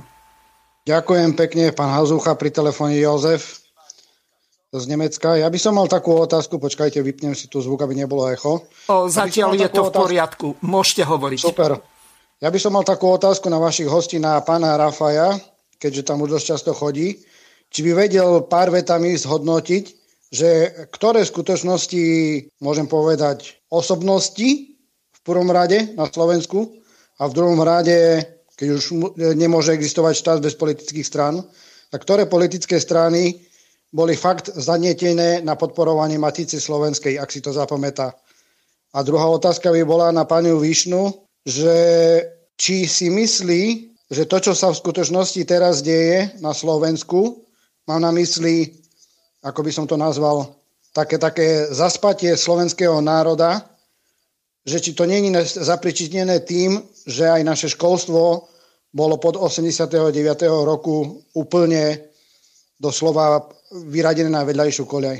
Ďakujem pekne, budem počúvať, prípadne možno ešte zavolám na doplňujúce otázky. Ďakujem, takže ako prvý bude mať slovo pán Rafaj, a tak ako som mu to slúbil, čiže pokúste sa pánovi poslucháčovi odpovedať na jeho otázku. Áno, áno. Uh, ide o tie strany, ktoré boli, ano. povedzme, priateľsky naklonené, alebo si plnili svoju vlasteneckú povinnosť, pretože ja som presvedčený, že politická strana, ktorá sa dostane do parlamentu a oslovuje slovenských voličov, teda nie je to etnická strana, tak e, úplne prirodzene má sa pýtať, či môže pomôcť, povedzme, e, Matici, Matici Slovenskej.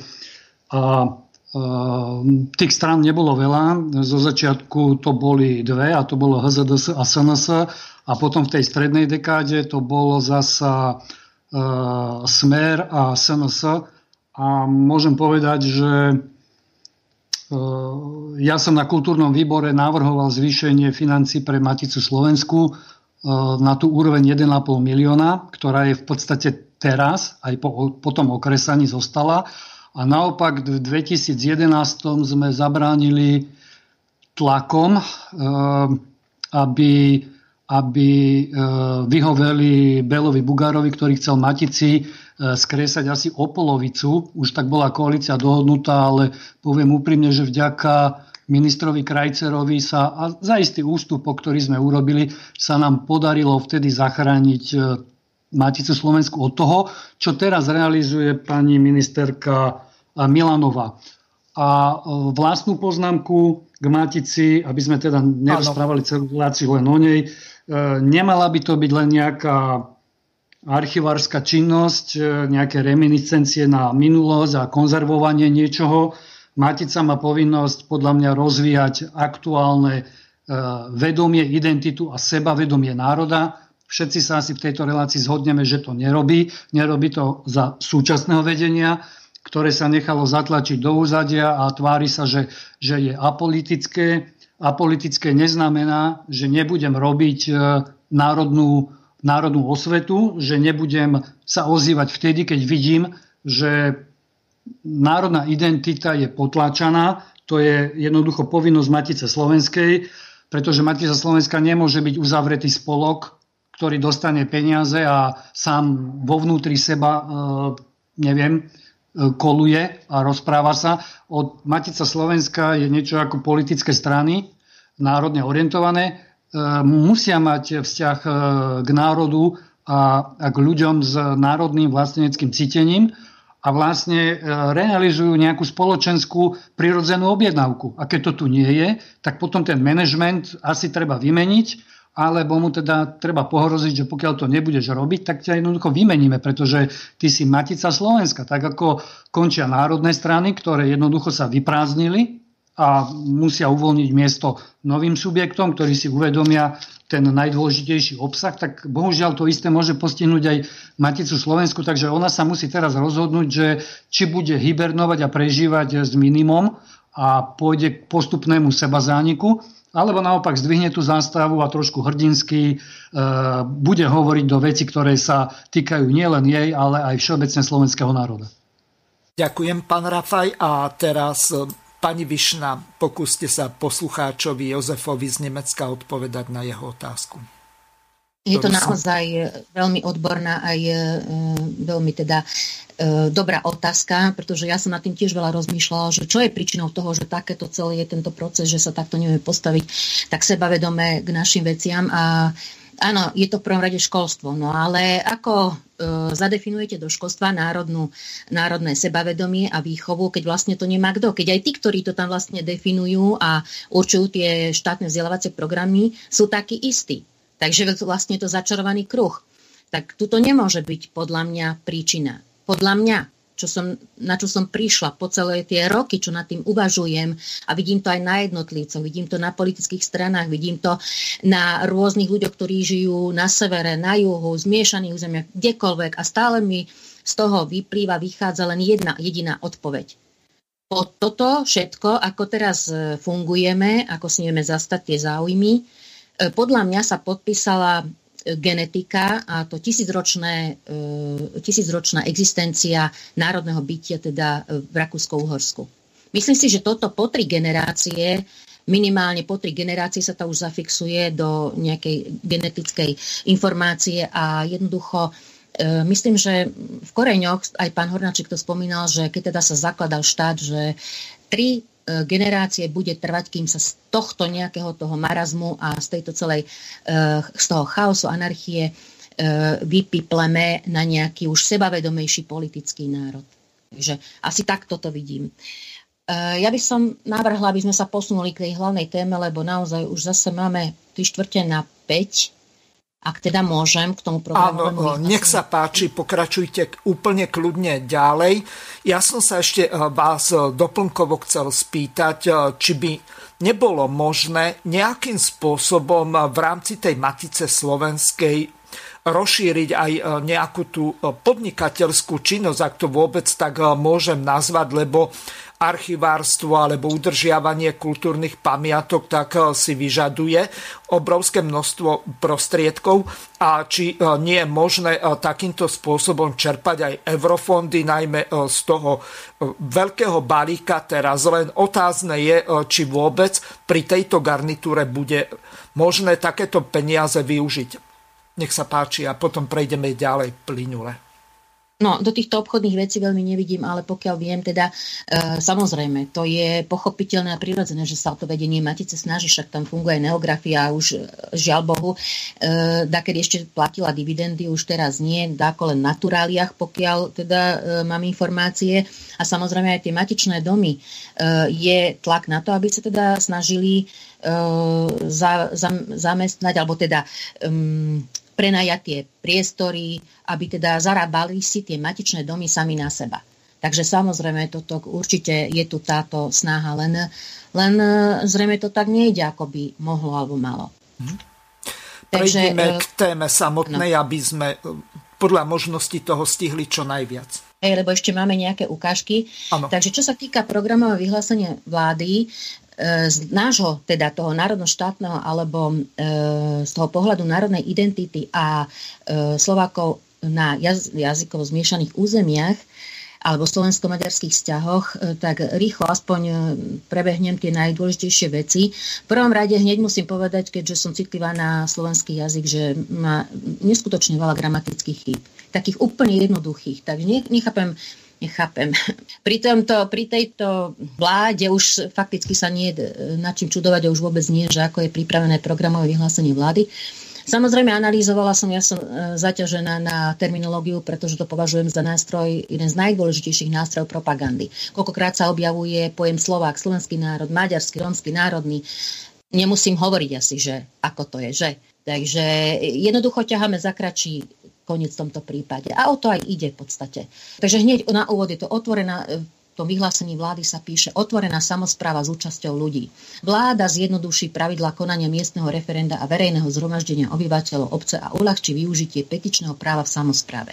Vážení poslucháči, teraz prehrám ukážku z Národnej rady Slovenskej republiky, ktorá sa týka Matice Slovenskej. Budeme tam počuť poslanca Národnej rady pána doktora Jana Podmanického. To, že e, v tomto roku bude Matici Slovenskej chýbať 400 tisíc eur na dofinancovanie, je len jeden kamienok z mozaiky, ako táto vláda a ministerka Milánová systematicky postupuje k obmedzovaniu a likvidovaniu slovenskej kultúry. Ako príklad môžem uviesť e, tzv. Fond pre podporu umenia. Je to síce verejnoprávna inštitúcia a ministerstvo kultúry sa môže tváriť, že s ňou nemá nič spoločné, ale tento fond rezortne gestčne spada pod ministerstvo kultúry.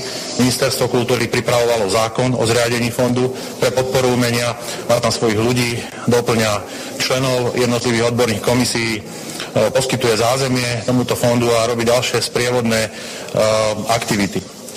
Faktom je, že keď Matica Slovenska a inštitúcie Matice Slovenskej žiadajú z tohto fondu podporu, tak ako mnohé iné, či už menšinové alebo iné neziskové organizácie, Matica Slovenska je skoro pravidelne z, tohto, z tejto grantovej schémy vyšachovaná. Keď napríklad žiada podporu vydavateľskej činnosti, povedia jej úradníci tohto fondu, že jej skrátka nemôžu poskytnúť podporu na vydavateľskú činnosť, lebo dostáva finančné prostriedky zo štátneho rozpočtu. Ale už vôbec neberú do úvahy, že napríklad v tomto roku bola znížená dotácia pre Maticu Slovensku o 400 tisíc eur a Matica Slovenska doslova živorí. Má problém zabezpečiť svoje prevádzkové činnosti, starostlivosť o kultúrne pamiatky, o budovy, o ďalšiu, ja neviem, regionálnu kultúru a podobne. Čiže Matica Slovenska už teraz nemá dosť peňazí na, na financovanie svojich základných aktivít.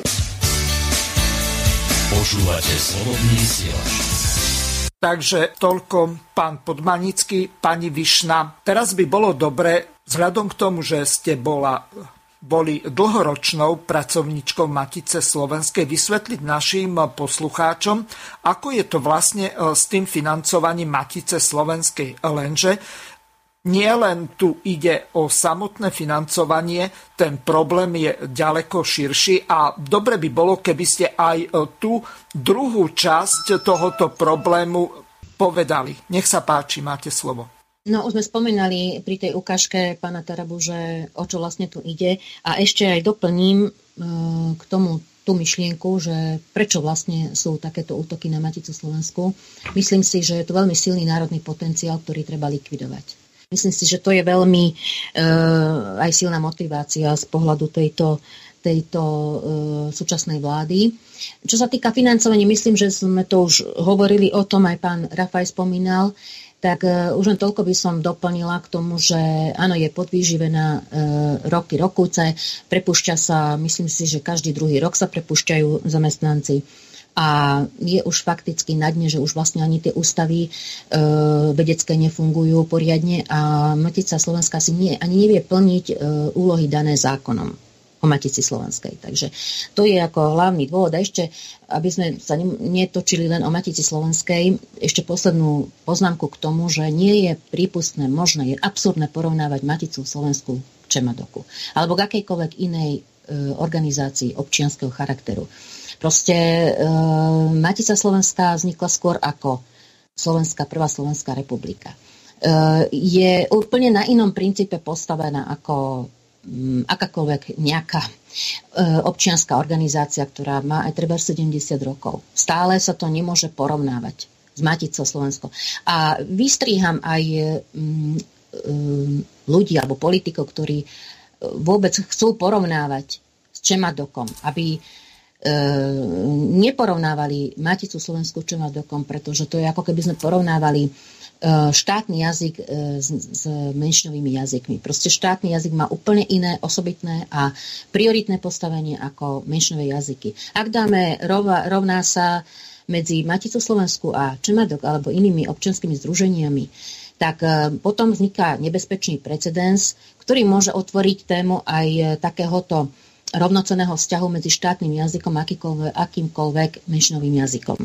Toľko k tomuto. Pokiaľ máte k tomu, čo bolo prehrané a čo povedal pán Podmanický, tak môžete priamo na to reagovať. Nech sa páči. V podstate Jano Podmanický zhrnul e, presne problémy, ktoré vlastne aj vytvára, alebo na druhej strane nerieši a nemieni riešiť súčasná vládna garnitúra. Snaží sa naopak o e, systematickú likvidáciu Matice Slovenskej. Úprimne poviem, ak si vypočujú túto našu reláciu, tak e, pravdepodobne to bude medvedia služba vo vzťahu k Matici Slovenskej zo strany tejto antinárodne pôsobiacej vlády. Možno má predstavu, že Matica Slovenska je vlastne nejaká macocha Slovenska. Takže viac si asi povieme pri, pri rozobraní nádrobné programové vyhlásenia vlády. Totiž toto nie je, toto je len špička ľadovca. Tam ešte hrozí, že vláda sa zaviazala meniť zákon o Matici Slovenskej. Takže to, o čom my teraz rozprávame, je, je súčasný aktuálny právny stav. A uvedome si, že už teraz je to vlastne e, krvácanie zo všetkých tepien a oni chystajú ešte úplne nový zákon. A keď si spomenieme, že naposledy taký drastický zásah bol vo vzťahu k Matici Slovenskej za ministra Kňažka, tak um, môžeme sa pripraviť vlastne na nejakú enormne krízovú mimoriadnú situáciu a možno, že aj na tom e, protestnom mítingu, o ktorom sme hovorili, že má byť 29.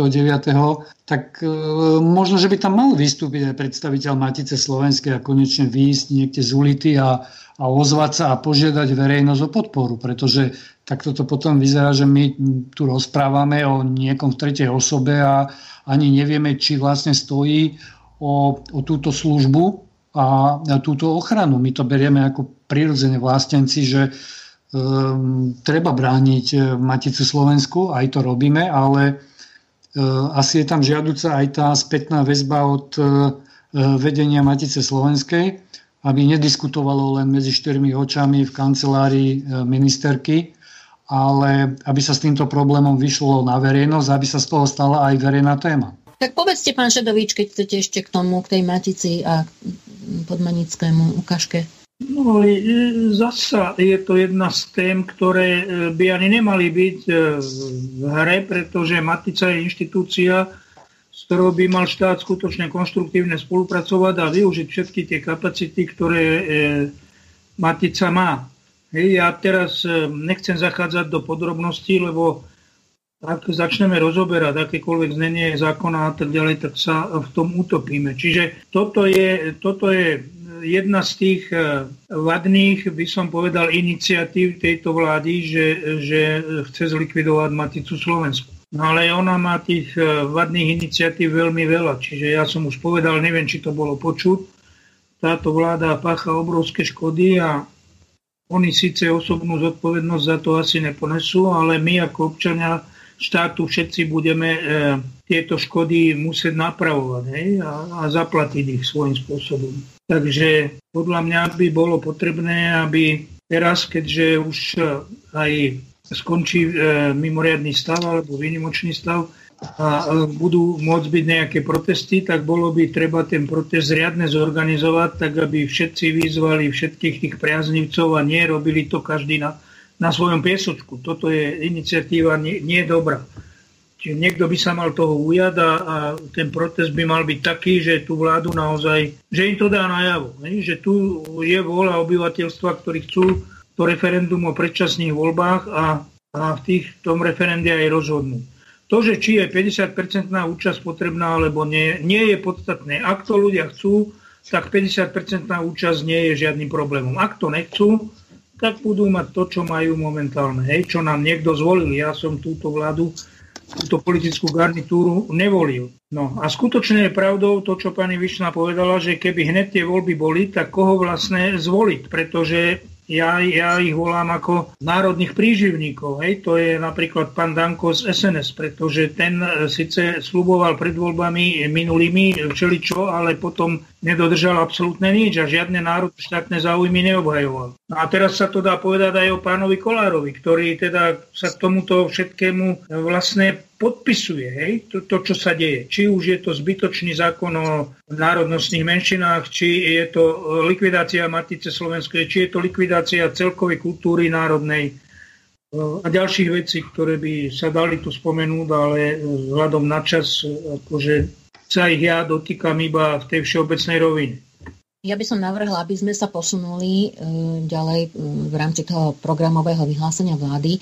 Tento zákon, e, teda novela zákona o Matici sa teda pripravuje, je teda programom vyhlásení vlády, ale ďalším takým Kameňom úrazu je legislatívny zámer zákona o národnostných menšinách, respektíve zákon o národnostných menšinách a splnomocnenec úradu pre národnostné menšiny vypracoval, alebo úrad teda splnomocnenca, e, také zdôvodnenie tohto nového právneho predpisu. E, vychádza z toho, že prijatie zákona predpokladá ústava e, Slovenskej republiky od roku 1992 E, potom je to aj rozdrobenosť právnej úpravy, údajná teda rozdrobenosť právnej úpravy práv, potreba vytvorenia komplexného, stručného, jednoznačného a pre užívateľa optimálneho legislatívneho procesu pre výkon ich práv je odôvodnená, najmä absenciou jasných definícií základných pojmov, ako je národnostná menšina, proces uznávania národnostnej menšiny, potrebou vymedziť oblasti práv, potrebou vymedziť povinnosti a povinné subjekty, potrebou vymedziť inštitucionálne zabezpečenie. Toto sú také floskuly a mm, také vymyslené argumenty, ktoré vôbec nie sú podstatné a už vôbec nie na prijatie nejakého zákona. Je to zámienka na rozširovanie menšinových práv a hlavne zapracovanie autonómnych prvkov. Vidíme tu jasne, že tieto, tieto odôvodnenia e, to sú len také zástupné argumenty, ale tuto sú podstatné e, argumenty, ako napríklad vymedziť povinnosti a povinné subjekty ktoré budú vlastne e, dohliadať alebo realizovať tieto menšinové práva. Alebo potrebu vymedziť, vymedziť inštitucionálne zabezpečenie. Toto sú podstatné veci. E, ďalej sa v tomto návrhu spomínajú princípy tvorby nového právneho predpisu. Rešpekt k európskym hodnotám, demokracia otvorenej spoločnosti, rovných príležitostí, participatívnosť, účasť národnostných menšín na tvorbe novej legislatívy, uznanie pozitívnych hodnôt rozmanitosti, najvyššia možná miera prekonania rozdrobenosti existujúcej legislatívy a je zosúladenia s potrebami menšín. Jednoducho za prehľadnosť. Opäť e, sú tu také, také len zástupné argumenty a jednoznačne, že tá účasť národnostných menšín na tvorbe novej legislatívy alebo vôbec aj na legislatíve a chodu verejnej správy, alebo teda e, samozpráv, je evidentná minimálne v tých 500 obciach a niekedy aj, aj e, vo viacerých, lebo nie vždy je tá hranica, kde teda je účasť väčšinová týchto e, menšinových maďarských politických strán, kde je e, menšinové slovenské obyvateľstvo. Niekde je to napríklad e, aj kde je väčšina Slovákov a predsa si nevedia zastať tie, tie e, svoje práva aj tých, alebo teda um, podielať sa väčšinovo na správe verejných vecí v tých obecných samozprávach.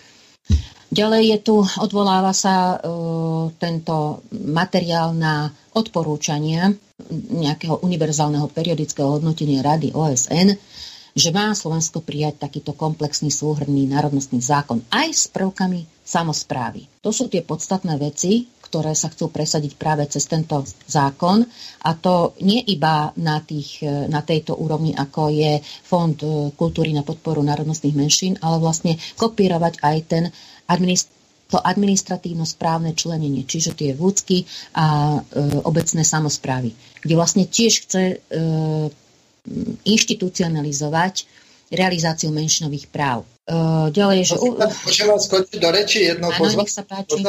Nech no, že to by potom, keby sa to prenieslo na vúcky, tak to by znamenalo, že keďže vo VUC Nitra je 15% etnických príslušníkov hlasiacich sa maďarskej menšine, tak potom by pre celé VUC Nitra bola maďarčina ako kvázi povinná. To chcem prišli, práve sa k tomu do presne prišli, toto prišli by do Nitry na, na mestský úrad a žiadali ano. by po maďarsky. Áno, presne toto chcem povedať, už som to chcela v závere, že čo z toho vyplýva, ale teda dokončím toto, že uvedené zákony e, neobsahujú, neupravujú, teda doterajšie, hej, tých 27 zákonov, ktoré upravujú práva menšín, neupravujú participáciu príslušníkov národnostných menšín na veciach, ktoré sa ich týkajú. To je úpravu samozprávnych prvkov. No nemôžu, lebo samozprávne prvky pre menšiny neexistujú. Hej? Takže to, čo je ten kult minor, te, te, ten fond na podporu kultúr národnostných menšín, tam sú oni sami sebe pánom, oddelujú si menšiny menšinám e, dotáciu. Ale je to iba na celoštátnej úrovni. A tieto, tento, tieto samozprávne prvky treba preniesť, ako som hovorila, aj do ostatných inštitúcií na tieto nižšie e, administratívne celky. Odporúčania k cieľovému stavu a oblastiam vyžadujúcim právnu úpravu. Teda, to znamená, že treba novelizovať zákon o, štátne, o štátnom jazyku, aj teda vzťah k štátnemu a úradnému jazyku a vymedzenie pojmu regionálny úradný jazyk. Hej, je to jednoznačne... jazyk je druhý štátny jazyk. Áno, to chcem povedať, že to jednoznačne o snaha teda e, schváliť druhý štátny jazyk. Aj keď sa to tak opatrne nenazýva. Ďalej to participácia, opäť tá participácia e, na veciach, ktoré sa ich týkajú na všetkých úrovniach vrátane samozprávnych prvkov. To je to, čo som hovorila. Vúcka, samozprávy obecné aj celoštátne. Zakotvenie princípu subsidiarity. To som, e, predtým, než vypadol signál, teda som spomínala, že čo je subsidiarita. Je to princíp, toto sú podstatné veci, Princíp, podľa ktorého má byť každá aktivita štátu a spoločnosti len podporná, teda subsidiárna. To je iba v takých úlohách, na ktoré nemôže stačiť tá nižšia jednotka. V tomto prípade je to teda ten, tá, tie menšiny. E, ďalej je to úprava inštitucionálneho zabezpečenia, sieť inštitúcií zabezpečujúcich výkon zákona. Definícia vzťahov k iným právnym predpisom súvisiacich s predmetom právnej úpravy a zakotviť oblasti, ktoré sa doposiaľ v legislatíve nevyskytujú. Ešte tak rýchlo preletím niektoré body. Dôkaz na dôraz na prepojenie práv a zabezpečenie predpokladov na ich výkon, možnosti využívať menšinový jazyk a povinnosť ovládania menšinového jazyka úradníkmi, čo už funguje aj teraz, ale zatiaľ to žiadny zákon neukladá, ale už to ako de facto funguje. Teraz by sa to de jure malo schváliť. E, zváženie návrhu novej úpravy jazykových práv vzťahov k zákonu štátnom jazyku, vrátanie úpravy postavenia regionálnych úradných jazykov, to sme hovorili, no a bude dôležité vlastne aj e, ako sa budú vyhodnocovať výsledky sčítania tohto ročného sčítania z hľadiska priznávania si teda národnosti. Ďalej sú to symboly, e, to je už preambula, všeobecné ustanovenia tohto zákona kde budú stanovené oficiálne a verejne symboly a sviatky národnostných komunít. Kto, kto ich určí, ako sa registrujú, kedy sú oficiálne, ako sa používajú. Toto je asi jeden z najnebezpečnejších e, e, prvkov, ktoré tento zákon bude pravdepodobne obsahovať. Čiže to, čo sa vlastne aj teraz deje, že maďarské vlajky tu vysia niekoľkokrát na juhu Slovenska e, do roka aj niekoľko dní. Nemáme na to žiadny, e, žiadnu legislatívnu páku, e, neupravuje to, ani nie je snaha, aby sa to nejako zmenilo, alebo proste je to každému jedno. Maďarské vlajky tu vysia niekoľkokrát do roka na obecných úradoch, na kostoloch a ide sa ďalej. A teraz toto vlastne bude potvrdzovať tento zákon. E, maďarská menšina má niekoľko návrhov na vlastnú vlajku a niekoľko návrhov na, na hymnu. To znamená, že bude mať vyslovene ako štátne prvky, e, ktoré bude charakterizovať e, maďarskú menšinu na juhu. Ďalej rovné príležitosti a zákaz diskriminácie, e, vymedzenie inštitúcií zabezpečujúcich výkon práv na celoštátnej, regionálnej, lokálnej úrovni, to je to, čo som spomínala, vymedzenie inštitúcií dohliadajúcich na dodržiavanie zákona a sankcií pri nedodržiavaní ustanovení zákona. Jednoznačne, že treba inštitúcie, ktoré budú presadzovať a realizovať naplňať tieto e, menšinové práva a samozrejme aj dohliadať, či sa naplňajú. To všetko teraz beží, len teraz to bude oveľa e, systematickejšie a programovejšie. Čiže budú na troch úrovniach, to vidím, teda celoštátna, regionálna, lokálna, áno. No dostaneme sa do absurdnej situácie, keď za neznalosť maďarčiny budete sankcionovaná, ale za neznalosť slovenčiny nebude sankcionovaný nikto. Doposiaľ sa ani neudelila pokuta, e, keď, niekto, keď niekde pochybilo sa, keď sa nepoužil štátny jazyk. Vždy sa to vyriešilo, vždy tí e, starostovia alebo primátori. Sa, sa to vyriešilo. Ten no, sa... Ministerstvo kultúry pomerne dobre funguje v tejto veci a zatiaľ teda, e, hoci boli veľké, veľké protesty, ale vždy sa teda podarilo to nejako vyriešiť a samozrejme aj z opačnej strany sa neudelila zatiaľ pokuta, hoci pri každej príležitosti splnomocní z vlády pre menšiny e, nezabudne priložiť aj tú, tú možnosť, že pozor na sankcie, keď sa nedodržia, nedodržia e, e, teda používanie maďarského jazyka podľa zákona. Potom tá účasť národnostných menšín, zastúpenie národnostných komunít vo volených e, orgánoch, NRSR, poradné orgány, samozprávne kraje, obecné zastupiteľstvá. Ja to vidím opäť tak, že tam bude povinnosť, ako keby pomerný systém, že musí byť isté percento uh, zastúpenia danej národnosti.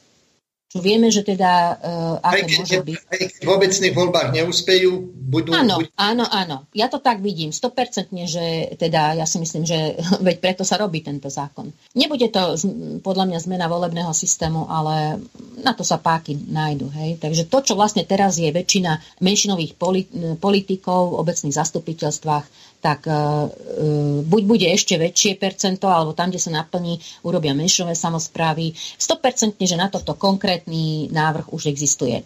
Samozprávne orgány komunít, kto zastupuje jednotlivé komunity navonok, kto rozhoduje v ich vnútorných veciach. To je ďalšie posilnenie inštitucionalizácie menšinových práv. Celoštátne regionálne obecné samozprávne orgány, spôsoby ich kreovania. Kto môže voliť národnostné samozprávne orgány? Vyslovene sa tu už hovorí o národnostných samozprávnych orgánoch čo sú autonómne orgány. Takže toto treba no, takto podľa mňa... To je, nie... je parlament Felvideku. Áno, e, so svojimi štátnymi alebo národnostnými symbolmi. Čiže vlastne ano. už v podstate e, na autonómiu je takmer všetko e, Priprav. za pripravené, zabezpečené. Môže to fungovať tak, ako to fungovalo, alebo funguje s používaním, alebo s tým zákonom 184 o používaní menšinových jazykov, ktorý už dávno bol teda schválený, ale začal sa naplňať až teraz. Čiže zákon sa môže pripraviť a bude sa naplňať postupne. Salámová metóda to platí na Slovákov. Čiže prijatie tohto zákona bude znamenať príprava legislatívy Slovenskej republiky na autonómiu, strata dosahu Slovenskej republiky na juh štátu a strata suverenity Slovenskej republiky, čo vedie k rozpadu štátu. V slovenských školách sa bude vyučovať menšinový maďarský jazyk. Najprv samozrejme dobrovoľne, potom povinne. Možno aj rómsky jazyk. V severných okresoch to bude možno dobrovoľne. Zamestnanci celej miestnej štátnej správy a samozpráv budú musieť ovládať maďarčinu, čo funguje už aj teraz, ale zatiaľ neoficiálne. Obecné samozprávy plus menšinové samozprávy budú fungovať minimálne, teda pri obecných samozprávach budú fungovať menš, menšinové samozprávy minimálne v 500 obciach ale minimálne tam 100% to narastie určite o, o aspoň o 50%. Pomaďarčovanie slovenských obcí na severe Slovenska už teraz je problém, že tie názvy obcí sa oficiálne verejne, dokonca aj v župných novinách Nitrianského kraja, jednoducho sa prekladajú do maďarčiny. A zase je to tá neznalosť alebo politická výhoda, neviem, e, že vlastne e, takýto trend e, existuje a, dáva, dáva sebavedomie tej druhej strane. Ak sa budú chcieť zamestnať pristahovaní Slováci zo severu na juhu Slovenska, budú musieť ovládať maďarčinu. Bez pardónu. V obchodoch, na úradoch budú návštevníkov zo severu Slovenska vítať hlavne maďarčine, ak nie iba maďarčine. Stále viac peňazí pôjde na juh štátu pre menšinové samozprávy. Do plusu, hej, navyše. Na úkor severných slovenských samozpráv. Na povinné používanie maďarského jazyka bude dohliadať sieť maďarskej jazykovej policie. Tak toto ja nazývam, hej, ale bude to krásne pomenované nejaká, nejaká inštitúcia.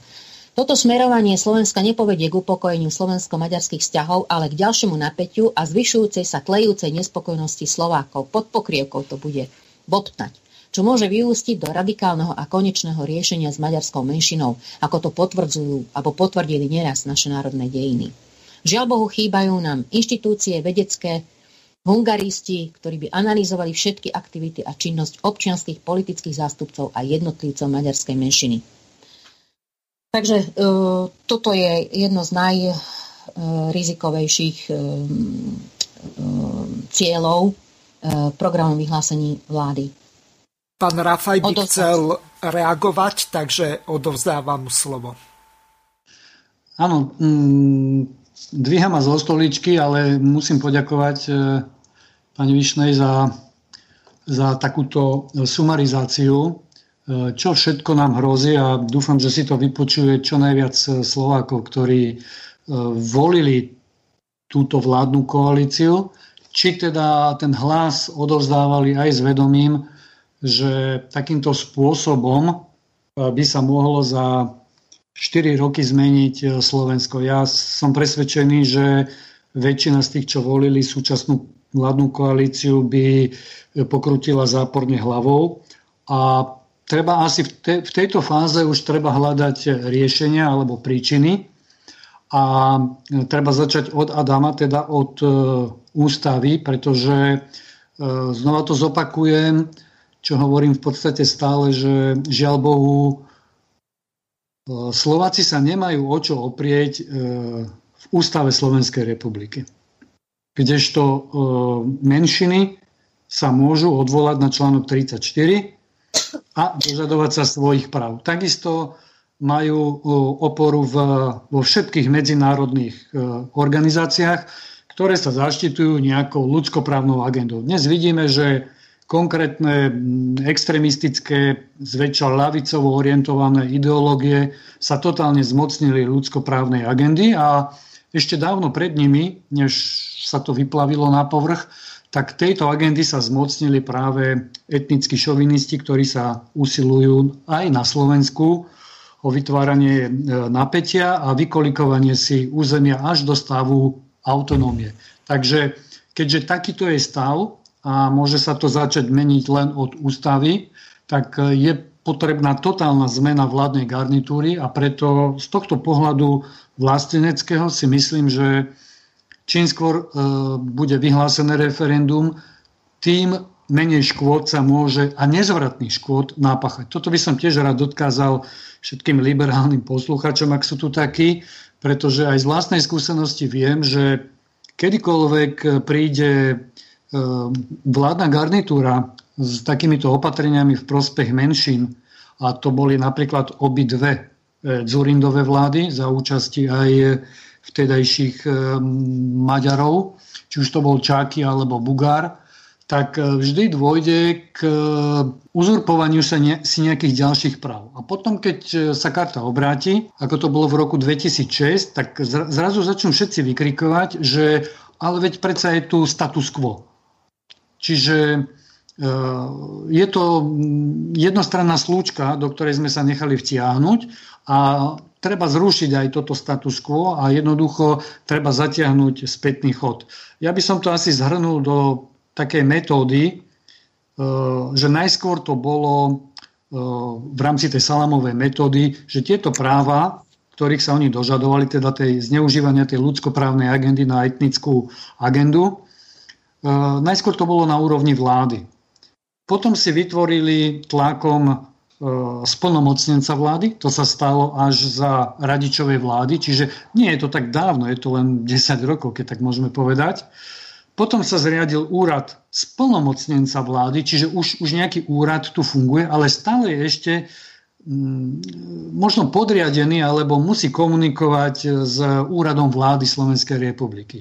No a teraz už vidíme snahu o vyňatie úradu pre národné menšiny, teda pre národnostné menšiny, už aj bez nejakého sprostredkovateľského dozoru vlády Slovenskej republiky. Čiže ako samostatné jednotky, ktorá bude môcť zadávať ostatným orgánom e, štátnej a verejnej správy e, nejaké úlohy, dožadovať sa plnenia na základe tých e, zákonov a opatrení, o ktorých sme, o ktorých sme vlastne počuli, pretože tu dochádza k inštitucionalizácii, čiže posilňuje sa inštitucionalizácia a vlastne dochádza k narušeniu toho status quo, ktoré tu malo byť v rámci toho fungovania, ktoré tu teraz je a e, už sú vlastne vytvorené. Všetky, všetky tie e, práva alebo možnosti, o ktorých rozpráva aj toto programové vyhlásenie, už dnes existujú, majú čas o čo oprieť. A treba si položiť otázku, prečo im to nestačí a prečo vlastne, za akým účelom chcú e,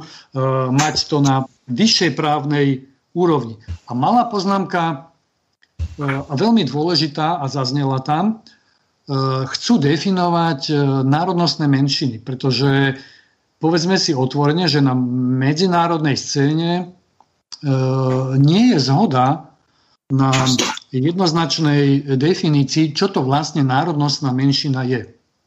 Boli tam nejaké pokusy na, v parlamentnom zhromaždení Rady Európy aj v tom odporúčaní e, kontroverznom 1201 a v rámci tej medzištátnej zmluvy a predtým ešte v odporúčaní 1134. Ale nebola tam zhoda. Neexistuje zhoda medzi OSN, Radou Európy, povedzme e, Európskou úniou, UNESCO a tak ďalej. Nie, nie je tu zhoda. Takže v podstate, ak hovoríme o národnostných menšinách, tak o, hovoríme o kolektívnom práve, ktoré z medzinárodného pohľadu e, nie je pripustné. E, je, je pripustný len výkon individuálnych práv. Takže nám tu hrozí, že vlastne Slovensko bude mať nejakým premiantom v Európe, možno že na svete, ktoré zadefinuje nejakým spôsobom, vieme si asi predstaviť akým, e, národnostné menšiny a všetky ďalšie garnitúry by potom museli e, vychádzať z tejto definície. Takže čím skôr sa tento e, marazmus ukončí, tým to bude v podstate lepšie a, a efektívnejšie.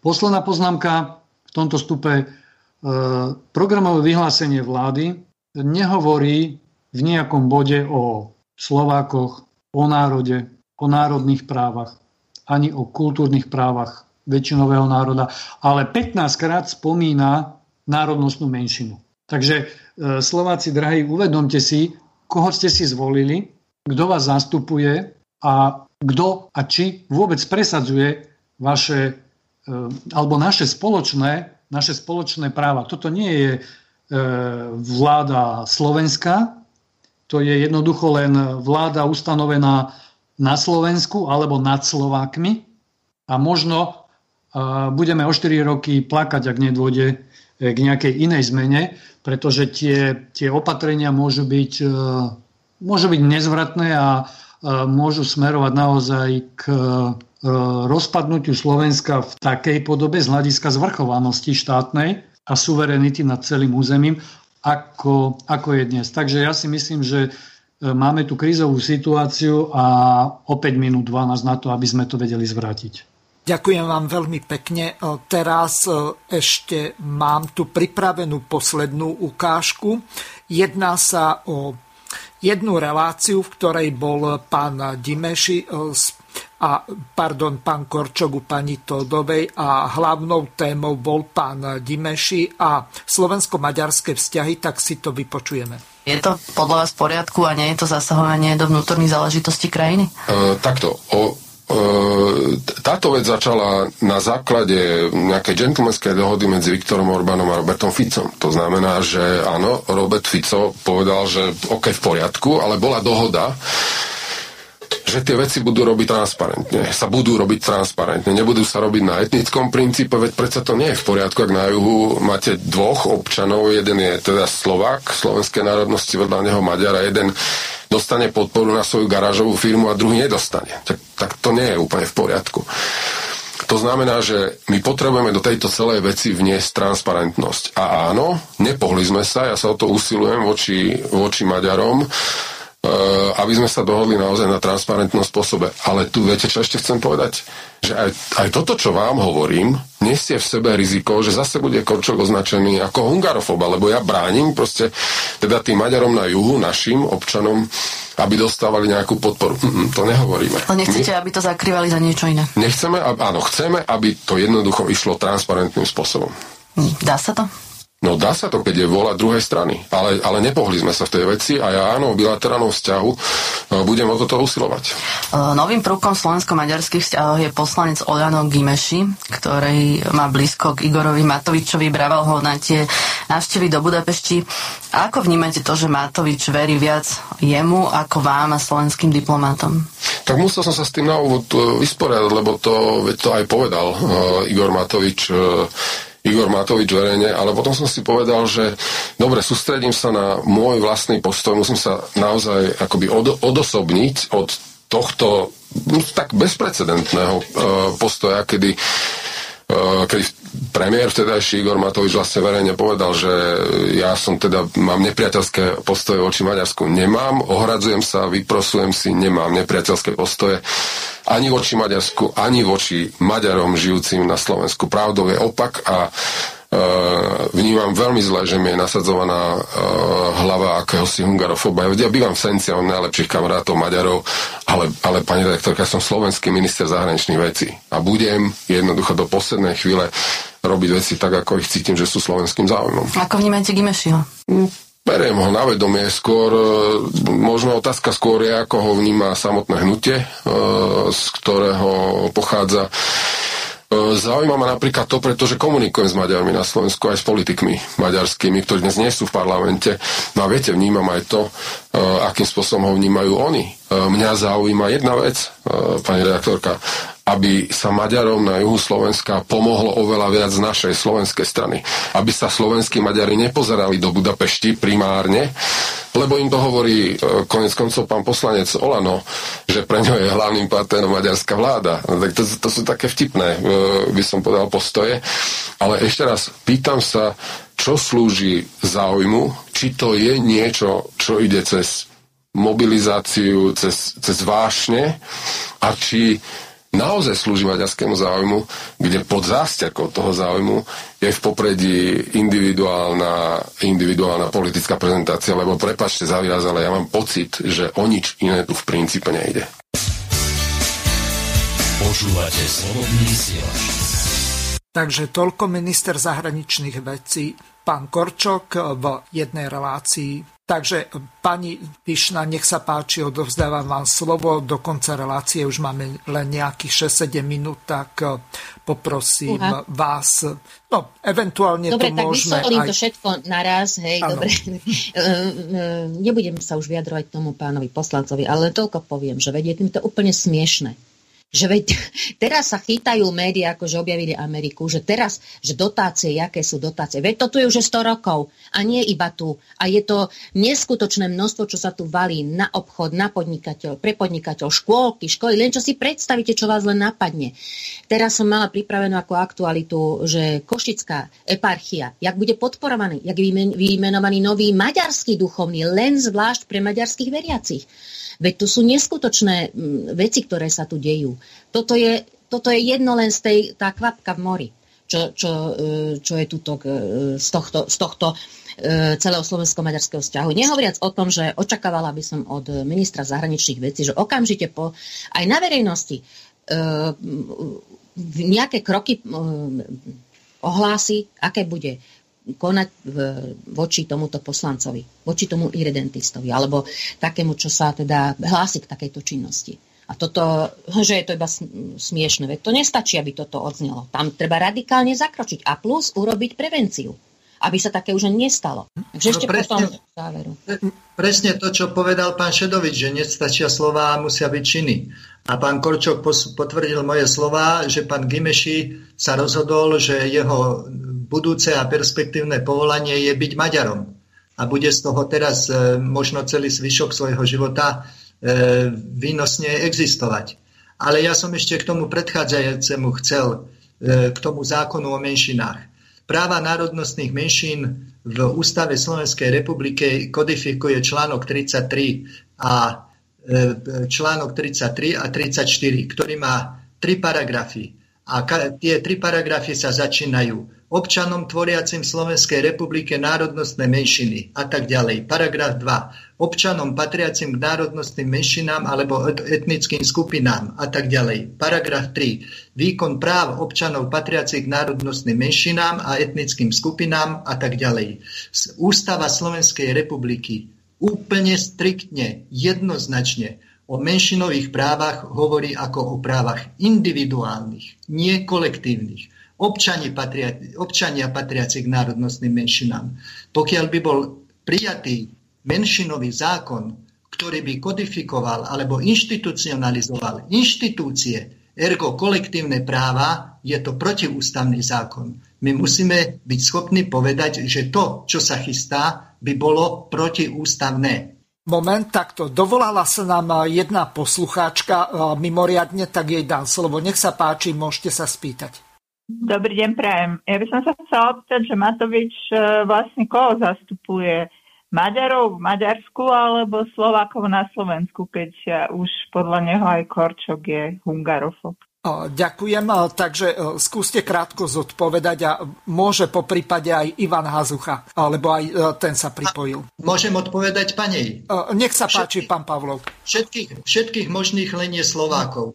Možno si možno, prešlo to ignoráciou médií a málo kto si to všimol, ale pri svojej prvej zahraničnej návšteve, ktorá bola v Prahe a kde sa stretol, stretol s českým premiérom Babišom, tak E, Igor Matovič začal tlačovku s tým, že tu my s pánom Babišom sme obnovili na chvíľu Československo. Babiš padol do takých rozpakov, no čo mal na to povedať? Tak on ide do Prahy, tam zastupuje, obnovuje Československo, ide do Maďarska, tam, tam vyhlási, že maďarský minister zahraničných vecí je jeho najlepší priateľ.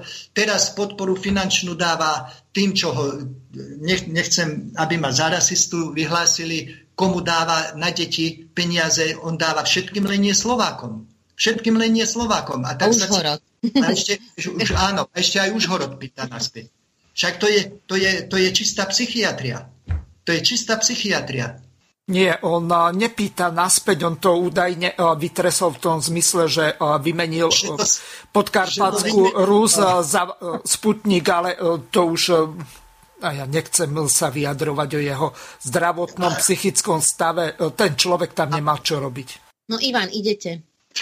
No ja len no, odpoveď na otázku poslucháčky. E, verím, že čím ďalej, tým e, menej ľudí zastupuje na Slovensku a e, za krátku dobu už verím, že, že nikoho. Pretože to, čo dorobil pán Matovič na Slovensku a čo pácha aj naďalej na Slovákoch, je asi bezprecedentné, takže určite niekoho zastupuje, ale určite nie občanov Slovenskej republiky. Jemu da... ide hlavne o voličov ano. a to je jedno, akej národnosti sú. Aby mal voličov, jemu o to ide. Pani Višna... Ale to, aj tak je to krátko zrake. Mhm. Pani Višna, ostáva vám záverečné slovo a rozlúčenie sa s poslucháčmi, aby sme túto reláciu v rozumnom čase ukončili. No, ja ešte len poviem, doplním už tie posledné dve také kľúčové veci v tom programom vyhlásení vlády aké, to sú také fakt kamene úrazu. Je to nový status sa chystá pre štátny jazyk, ktorý už ako jazykovedný ústav Ludovita Štúra pomenoval ako diskriminačný potenciál štátneho jazyka, ktorý bráni demokratizácii spoločnosti. To znamená, že ho je potrebné potlačiť do úzadia, aby nebránil tej demokratizácii spoločnosti. To je ďalší taký fakt. A ako je nasmerovaná vláda? Nie, že národ alebo väčšina e, národná, ale kultúrna diverzita regiónov. V každom tom, e, v každom tom cieli je to zakomponované. Čiže my ideme vyslovene podporovať naša vláda, kultúrnu diverzitu regiónov. Takže v úvodzovkách sa máme na čo tešiť. Nehovorili sme ešte o tých nových menšín, menšinách, ktoré budú údajne zaradené pod novým úradom pre národnostné menšiny. Takže naozaj toto bude katastrofa, čo tu bude. Takže toľko na záver. Nie je to nič veselé, ale, ale musíme sa s týmto popasovať a urobiť všetko, čo je v našich silách. Ďakujem, Ďakujem vám veľmi pekne. Mne už zostáva len rozlúčiť sa s pani Margaretou Višnou a e, tešíme sa na ďalšiu reláciu, ktorá bude 31. mája k tomu Trianonu, tak ako som sa počas relácie zmienil. Do počutia počutia. Dovidenia, do počutia. Lúčim sa takisto aj s Ivanom Hazuchom, s pánom Šedovičom. Do počutia. Do počutia.